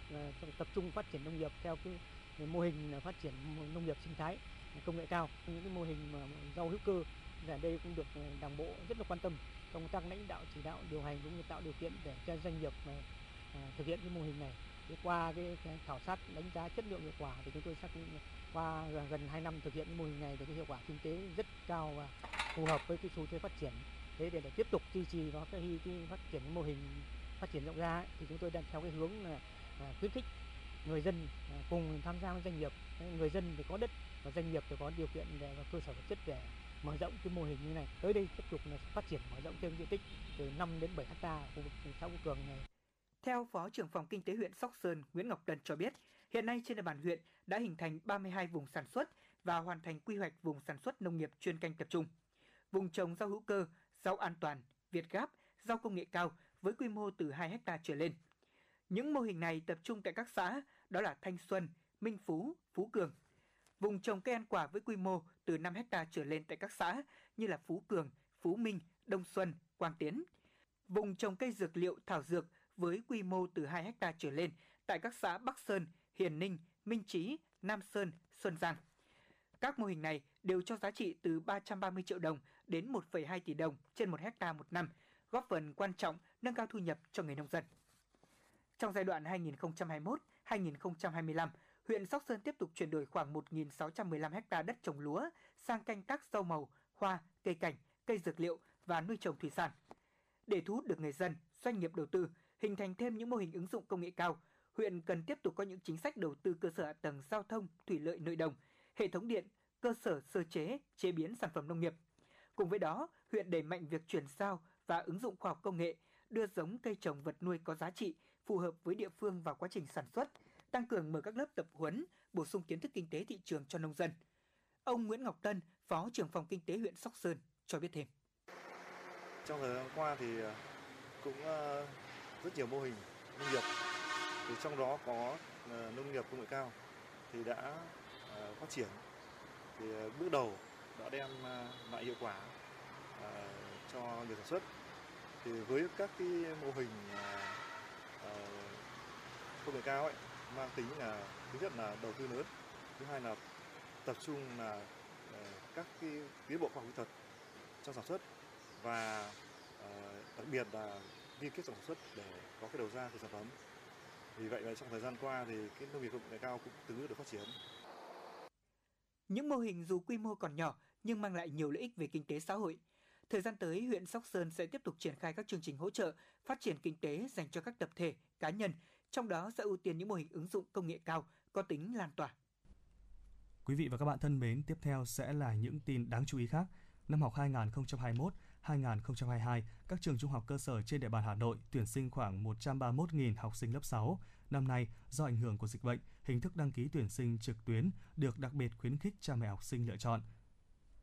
Cổng tuyển sinh trực tuyến vào lớp 6 sẽ tiếp tục mở đến hết ngày 20 tháng 7. Việc tuyển sinh lớp 6 năm nay có đặc thù là đa số học sinh lớp 5 trên toàn thành phố vẫn chưa thể hoàn thành đánh giá cuối học kỳ 2 vì dịch COVID-19. Tuy nhiên, Sở Giáo dục Đào tạo Hà Nội khẳng định việc chưa hoàn thành học bạ cuối cấp không ảnh hưởng xét tuyển trực tuyến. Theo giải thích của đại diện Sở Giáo dục và Đào tạo Hà Nội, đến thời điểm này, trừ một số trường đã tổ chức cho học sinh làm bài kiểm tra định kỳ cuối năm học 2020-2021 theo hình thức trực tuyến, hầu hết các trường vẫn duy trì ôn tập cho học sinh, sẵn sàng tâm thế tổ chức bài kiểm tra, đánh giá định kỳ cuối năm học theo hình thức trực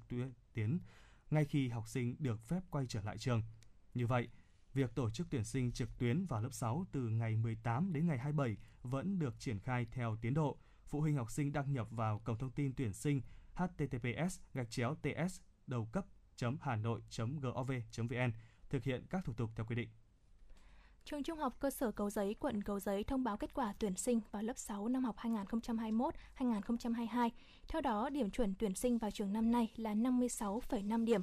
Điểm chuẩn tuyển sinh của trường được thực hiện theo theo công thức điểm xét tuyển tối đa 10 điểm, cộng điểm kiểm tra tính hệ số 2 tối đa 60 điểm, điểm ưu tiên nếu có tối đa 1,5 điểm. Trong đó, điểm xét tuyển là tổng điểm quy đổi 4 năm học tiểu học, lớp 1, 2, 3, 4. Điểm kiểm tra là tổng điểm 3 bài kiểm tra đánh giá năng lực, bao gồm toán, tiếng Việt và tiếng Anh. Nhà trường cho biết đã, đã, đã gửi thông báo kết quả tuyển sinh đến hòm thư điện tử của cha mẹ học sinh đã đăng ký trước đó. Với trường hợp thí sinh có nguyện vọng phúc khảo bài kiểm tra đánh giá năng lực thì làm đơn theo mẫu. Thời gian nộp đơn từ 19 tháng 7 đến 17 giờ ngày 20 tháng 7 qua hình thức trực tuyến. Thời gian thông báo kết quả phúc khảo là ngày 23 tháng 7. việc xác nhận nhập học năm nay được trường tiến hành hoàn toàn qua hình thức trực tuyến. À, với trường hợp trúng tuyển sẽ được nhập học trực tuyến vào thời gian từ ngày 20 tháng 7 đến ngày 22 tháng 7. Trong thời gian nêu trên, nếu thí sinh trúng tuyển không làm thủ tục nhập học sẽ coi như không có nhu cầu học tại trường này ạ. Kỳ thi lớp 10 trung học phổ thông đã lùi xa được hơn một tháng khi phần lớn học sinh đã hoàn thành thủ tục nhập học đợt 1, đợt 2 tại các trường khác nhau vì còn một số học sinh có đơn phúc khảo, bài thi vẫn đang nóng lòng chờ kết quả với hy vọng có cơ hội đỗ vào ngôi trường đúng nguyện vọng. Ý định phúc khảo bài thi thường đến ngay sau khi thí sinh và gia đình biết điểm bài thi và điểm chuẩn của trường mình ghi nguyện vọng. Thường điểm bài thi thấp hơn điểm thí sinh tự chấm dựa trên kết quả bài làm, dẫn đến không đỗ vào trường theo nguyện vọng. Thí sinh và gia đình sẽ nghĩ đến việc làm đơn phúc khảo. Cũng giống như mọi năm, trong số đơn phúc khảo bài thi kỳ thi tuyển sinh lớp 10 năm học 2021-2022 có nhiều thí sinh có đơn phúc khảo một bài thi, có thí sinh xin phúc khảo hai bài và cũng có thí sinh làm đơn phúc khảo 3 hoặc 4 bài thi với hệ công lập đại trà. Với kỳ thi chuyên và song bằng cũng tương tự. Theo thống kê của Sở Giáo dục Đào tạo Hà Nội, kỳ thi vào lớp 10 công lập không chuyên năm nay có trên 4.000 thí sinh xin phúc khảo bài thi, trong đó môn ngữ văn xin phúc khảo nhiều nhất, trên 3.000 thí sinh, tiếp đến là môn toán gần 2.000 thí sinh, môn lịch sử trên 800 thí sinh và môn ngoại ngữ gần 700 thí sinh. Với kỳ thi lớp 10 song bằng có 9 thí sinh xin phúc khảo và kỳ thi lớp 10 chuyên có trên 300 thí sinh làm đơn xin phúc khảo. Bộ Giao thông Vận tải vừa có văn bản gửi Hội đồng Kiểm tra Nhà nước liên quan đến dự án đường sắt Cát Linh Hà Đông. Đây có thể coi là văn bản giải trình chi tiết và đầy đủ nhất của Bộ Giao thông Vận tải về công tác nghiệm thu công trình xây dựng với dự án đường sắt Cát Linh Hà Đông. Theo đó, Bộ Giao thông Vận tải à, thừa nhận dự án đường sắt Cát Linh Hà Đông vẫn còn một số tồn tại, song không ảnh hưởng đến khả năng chịu lực, tuổi thọ và công năng của công trình công trình cũng đảm bảo đủ điều kiện khai thác an toàn. Điều này được thể hiện qua việc tư vấn ACT đã đánh giá và cấp chứng nhận an toàn hệ thống cho dự án đường sắt Cát Linh Hà Đông. Dù đưa ra 16 khuyến cáo nhưng tư vấn ACT vẫn khẳng định dự án đủ điều kiện an toàn đưa vào vận hành khai thác. Đối với những khuyến cáo của tư vấn ACT, Bộ Giao thông Vận tải khẳng định một số nội dung đã được khắc phục, một số sẽ được hoàn thiện khi đưa vào vận hành thương mại. Nhiều chuyên gia cũng trùng chung nhận định vấn đề lệch pha giữa tiêu chuẩn châu Âu và tiêu chuẩn Trung Quốc tại dự án đường sắt Cát Linh Hà Đông nếu giải quyết một cách triệt để thì rất khó. Do đó, việc Bộ Giao thông Vận tải chấp ờ, thuận kết quả đánh giá an toàn hệ thống của tư vấn ACT trên cơ sở tiêu chuẩn năm 2013 là hợp lý. Trước tình trạng người dân tìm mua các thiết bị thở máy, thiết bị tạo oxy tích trữ các bình khí oxy để dùng tại nhà, dù các chuyên gia đã nhiều lần lên tiếng cảnh báo, Thạc sĩ bác sĩ Nguyễn Trọng Khoa, Phó Cục trưởng Cục Quản lý Khám chữa bệnh Bộ Y tế khuyến cáo người dân không nên mua tích trữ máy thở, bình khí oxy vì vừa lãng phí do không thể tự sử dụng được mà còn có thể gây nên sự khan hiếm nguồn cung trên thị trường.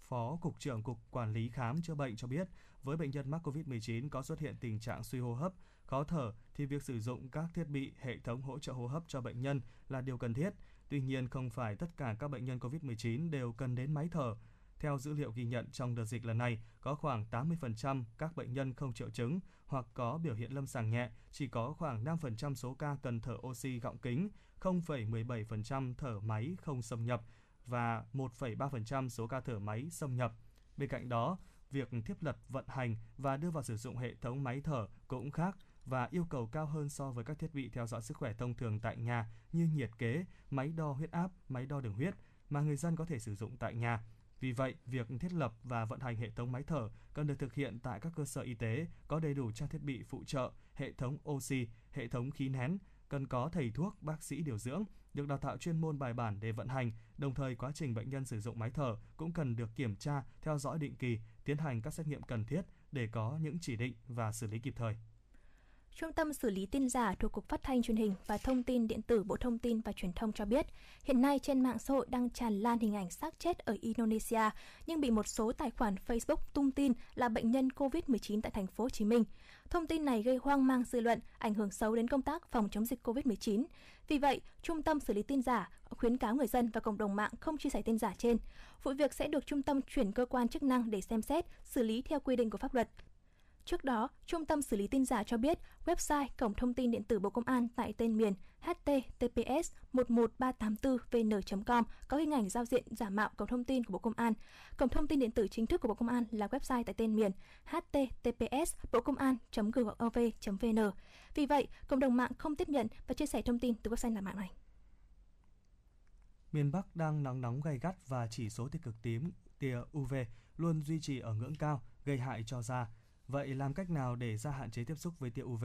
Có nhiều biện pháp chống nắng để tránh tác hại của tia UV như bôi kem chống nắng, mặc quần áo chống nắng, đeo khẩu trang. Tuy nhiên, các chuyên gia chỉ ra rằng nếu áo chống nắng không đủ độ dày, màu sắc hoặc chất liệu không phù hợp, bôi kem chống nắng không đúng cách, không đủ liều lượng thì việc giảm tác hại của tia UV cũng sẽ không hiệu quả. Các chuyên gia khuyên nên chọn áo chống nắng vải ni lông hoặc polyester vì chất liệu này sẽ chống nắng tốt hơn chất liệu cốt tông hoặc tơ tằm.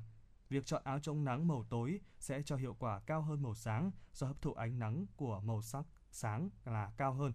nên mặc áo chống nắng thoáng và rộng sẽ giảm tác động ánh nắng lên da. Việc bôi kem chống nắng nên chọn loại có quang phổ rộng, chỉ số chống lại tia UVB SPF 30 trở lên và UVA. Bôi lại kem chống nắng sau mỗi 2 giờ hoặc sau khi tiếp xúc với nước để đảm bảo hiệu quả tốt nhất.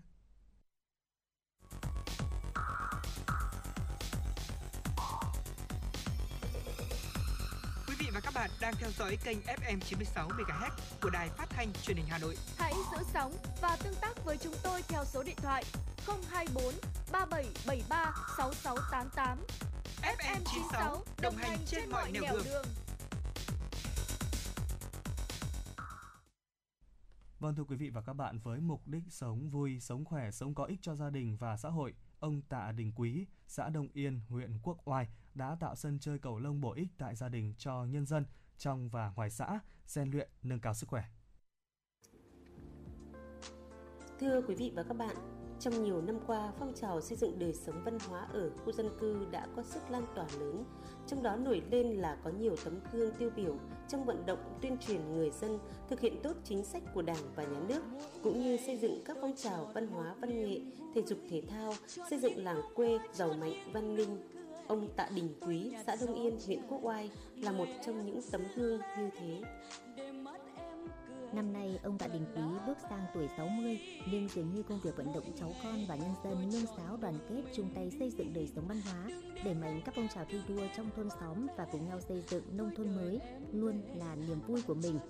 Ngày nào ông cũng đi dọc quanh làng, hễ thấy có chỗ nào chưa được sạch sẽ, ông lại cùng người dân thu dọn để đường làng ngõ xóm thêm phong quang sạch đẹp. Với những hộ gia đình có con trong độ tuổi vị thành niên thanh niên, ông đến tận nhà vận động các cháu tránh xa các tai tệ nạn xã hội để trở thành người tốt của xã hội, hoặc bảo ban các cháu khi đi xe trên đường không lạng lách đánh võng, không phóng nhanh vượt ẩu để đảm bảo an toàn giao thông. Khi hỏi về việc làm của mình, ông Quý bảo, được đóng góp sức mình cho thôn xóm và cộng đồng dân cư thì dù có vất vả ông cũng làm. À, tôi cũng à, thường nói là gia đình và xã hội nó là một cái hạnh phúc lớn nhất và không thể ờ, dừng ở cái mức như thế này được bởi vì mình cũng là muốn là một cái tấm gương tốt cho gia đình cho tất cả à, mọi người à, bà con trong thôn trong xóm rồi cả một cái cộng đồng người ta nhìn vào cái, cái bản thân gia đình nhà mình để người ta cũng cố gắng động viên con cháu phấn đấu rồi đồng thuận chung sức chung lòng để xây dựng một cái nếp sống văn hóa mới gia đình rồi à, xã hội và trong địa bàn nông thôn.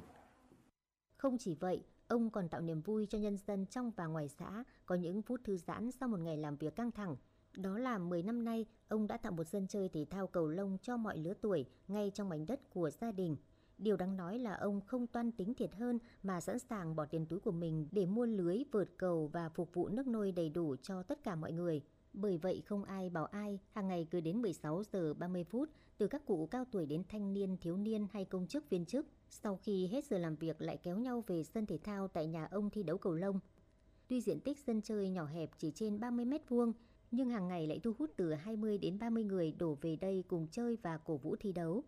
Ông Trần Xuân Nhật năm nay 76 tuổi, nhưng ngày nào cũng có mặt ở nhà ông Quý để chơi môn thể thao cầu lông mà mình yêu thích. Ông Nhật chia sẻ cũng khoảng được chục năm nay rồi thì ở trong anh quý này tạo một điều kiện để mà tổ chức cái câu lạc bộ là là cầu lông. Đấy, chủ yếu lúc đầu thì chỉ có trong xóm này thôi, lứa tuổi thanh niên có, thiếu nhi có, rồi các ông già có. Thế sau đó thì anh em ở à, các thôn lân cận, ngoài ra thì có xã Cấn Hiệp, nhà máy Z19, thì Xuân Mai, các anh ấy biết thì cũng lên đây chơi vì ở đây chơi thì nó tiện cái là anh Quý rất nhiệt tình, lưới bóng lúc và cầu lúc nào đầy đủ, rất là chu đáo. Thế cho nên đến đây chơi thì nó vui vẻ là là tất cả đều có cái đoàn kết. Người về hưu như chúng tôi, ra rồi, đấy, tôi ra rồi mà về tôi cùng tôi trước ngoài huyện thì tôi không có tập mới nhưng mà về đây là thấy nó vui, đều đến. Thế các ông, các bà nghỉ hưu từ hòa thạch thế cấn, chiều đến là cũng cứ đến đây chơi rất là vui.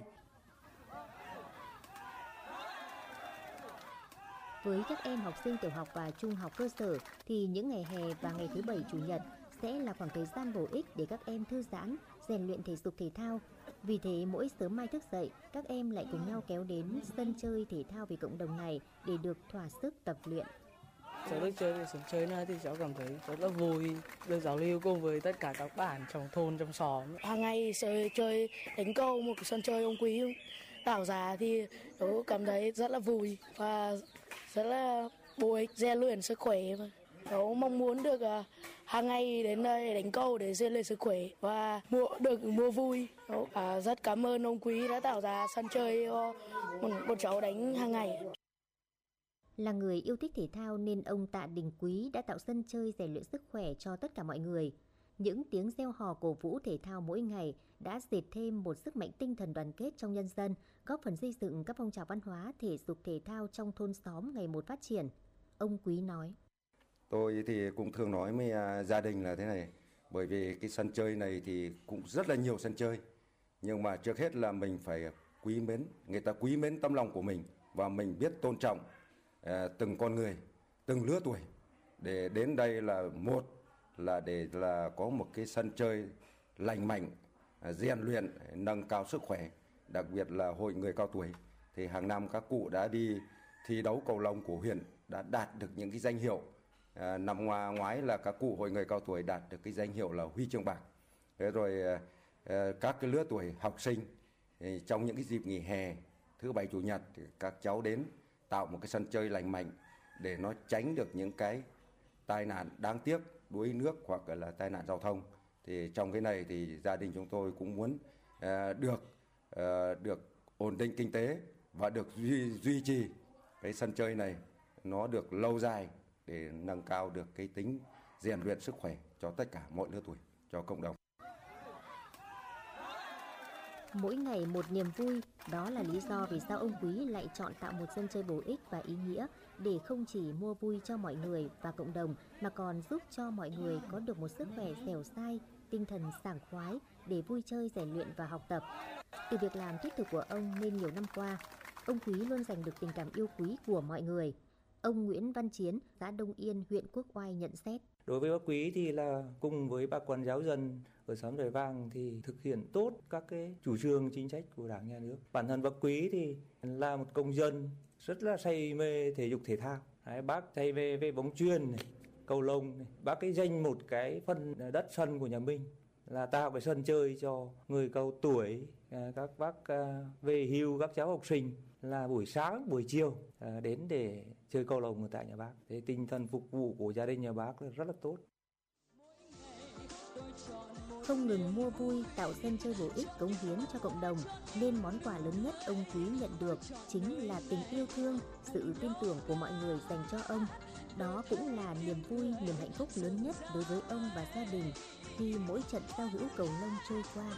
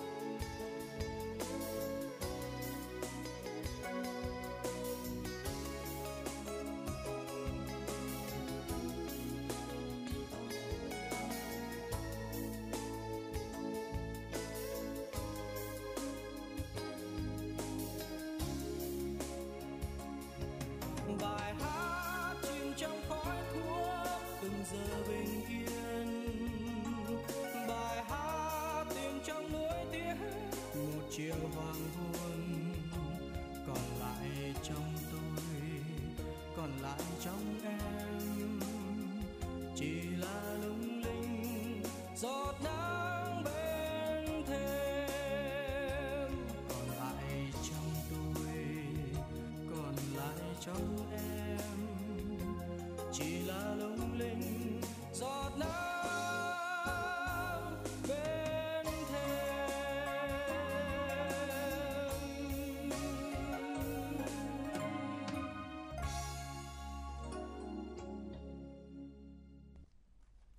Quý vị và các bạn thân mến, đến đây thì thời lượng của chuyển động Hà Nội chiều hôm nay cũng đã hết. Nhưng chúng ta sẽ vẫn luôn được gặp nhau vào khung giờ này hàng ngày trên tần số 96 MHz của Đài Phát thanh Truyền hình Hà Nội. Các bạn cũng có thể gọi đến số điện thoại 024 3773 6688 của chương trình để chia sẻ những vấn đề mà các bạn đang quan tâm hoặc đóng góp cho chương trình ngày một hấp dẫn hơn. Xin chào tạm biệt quý vị và các bạn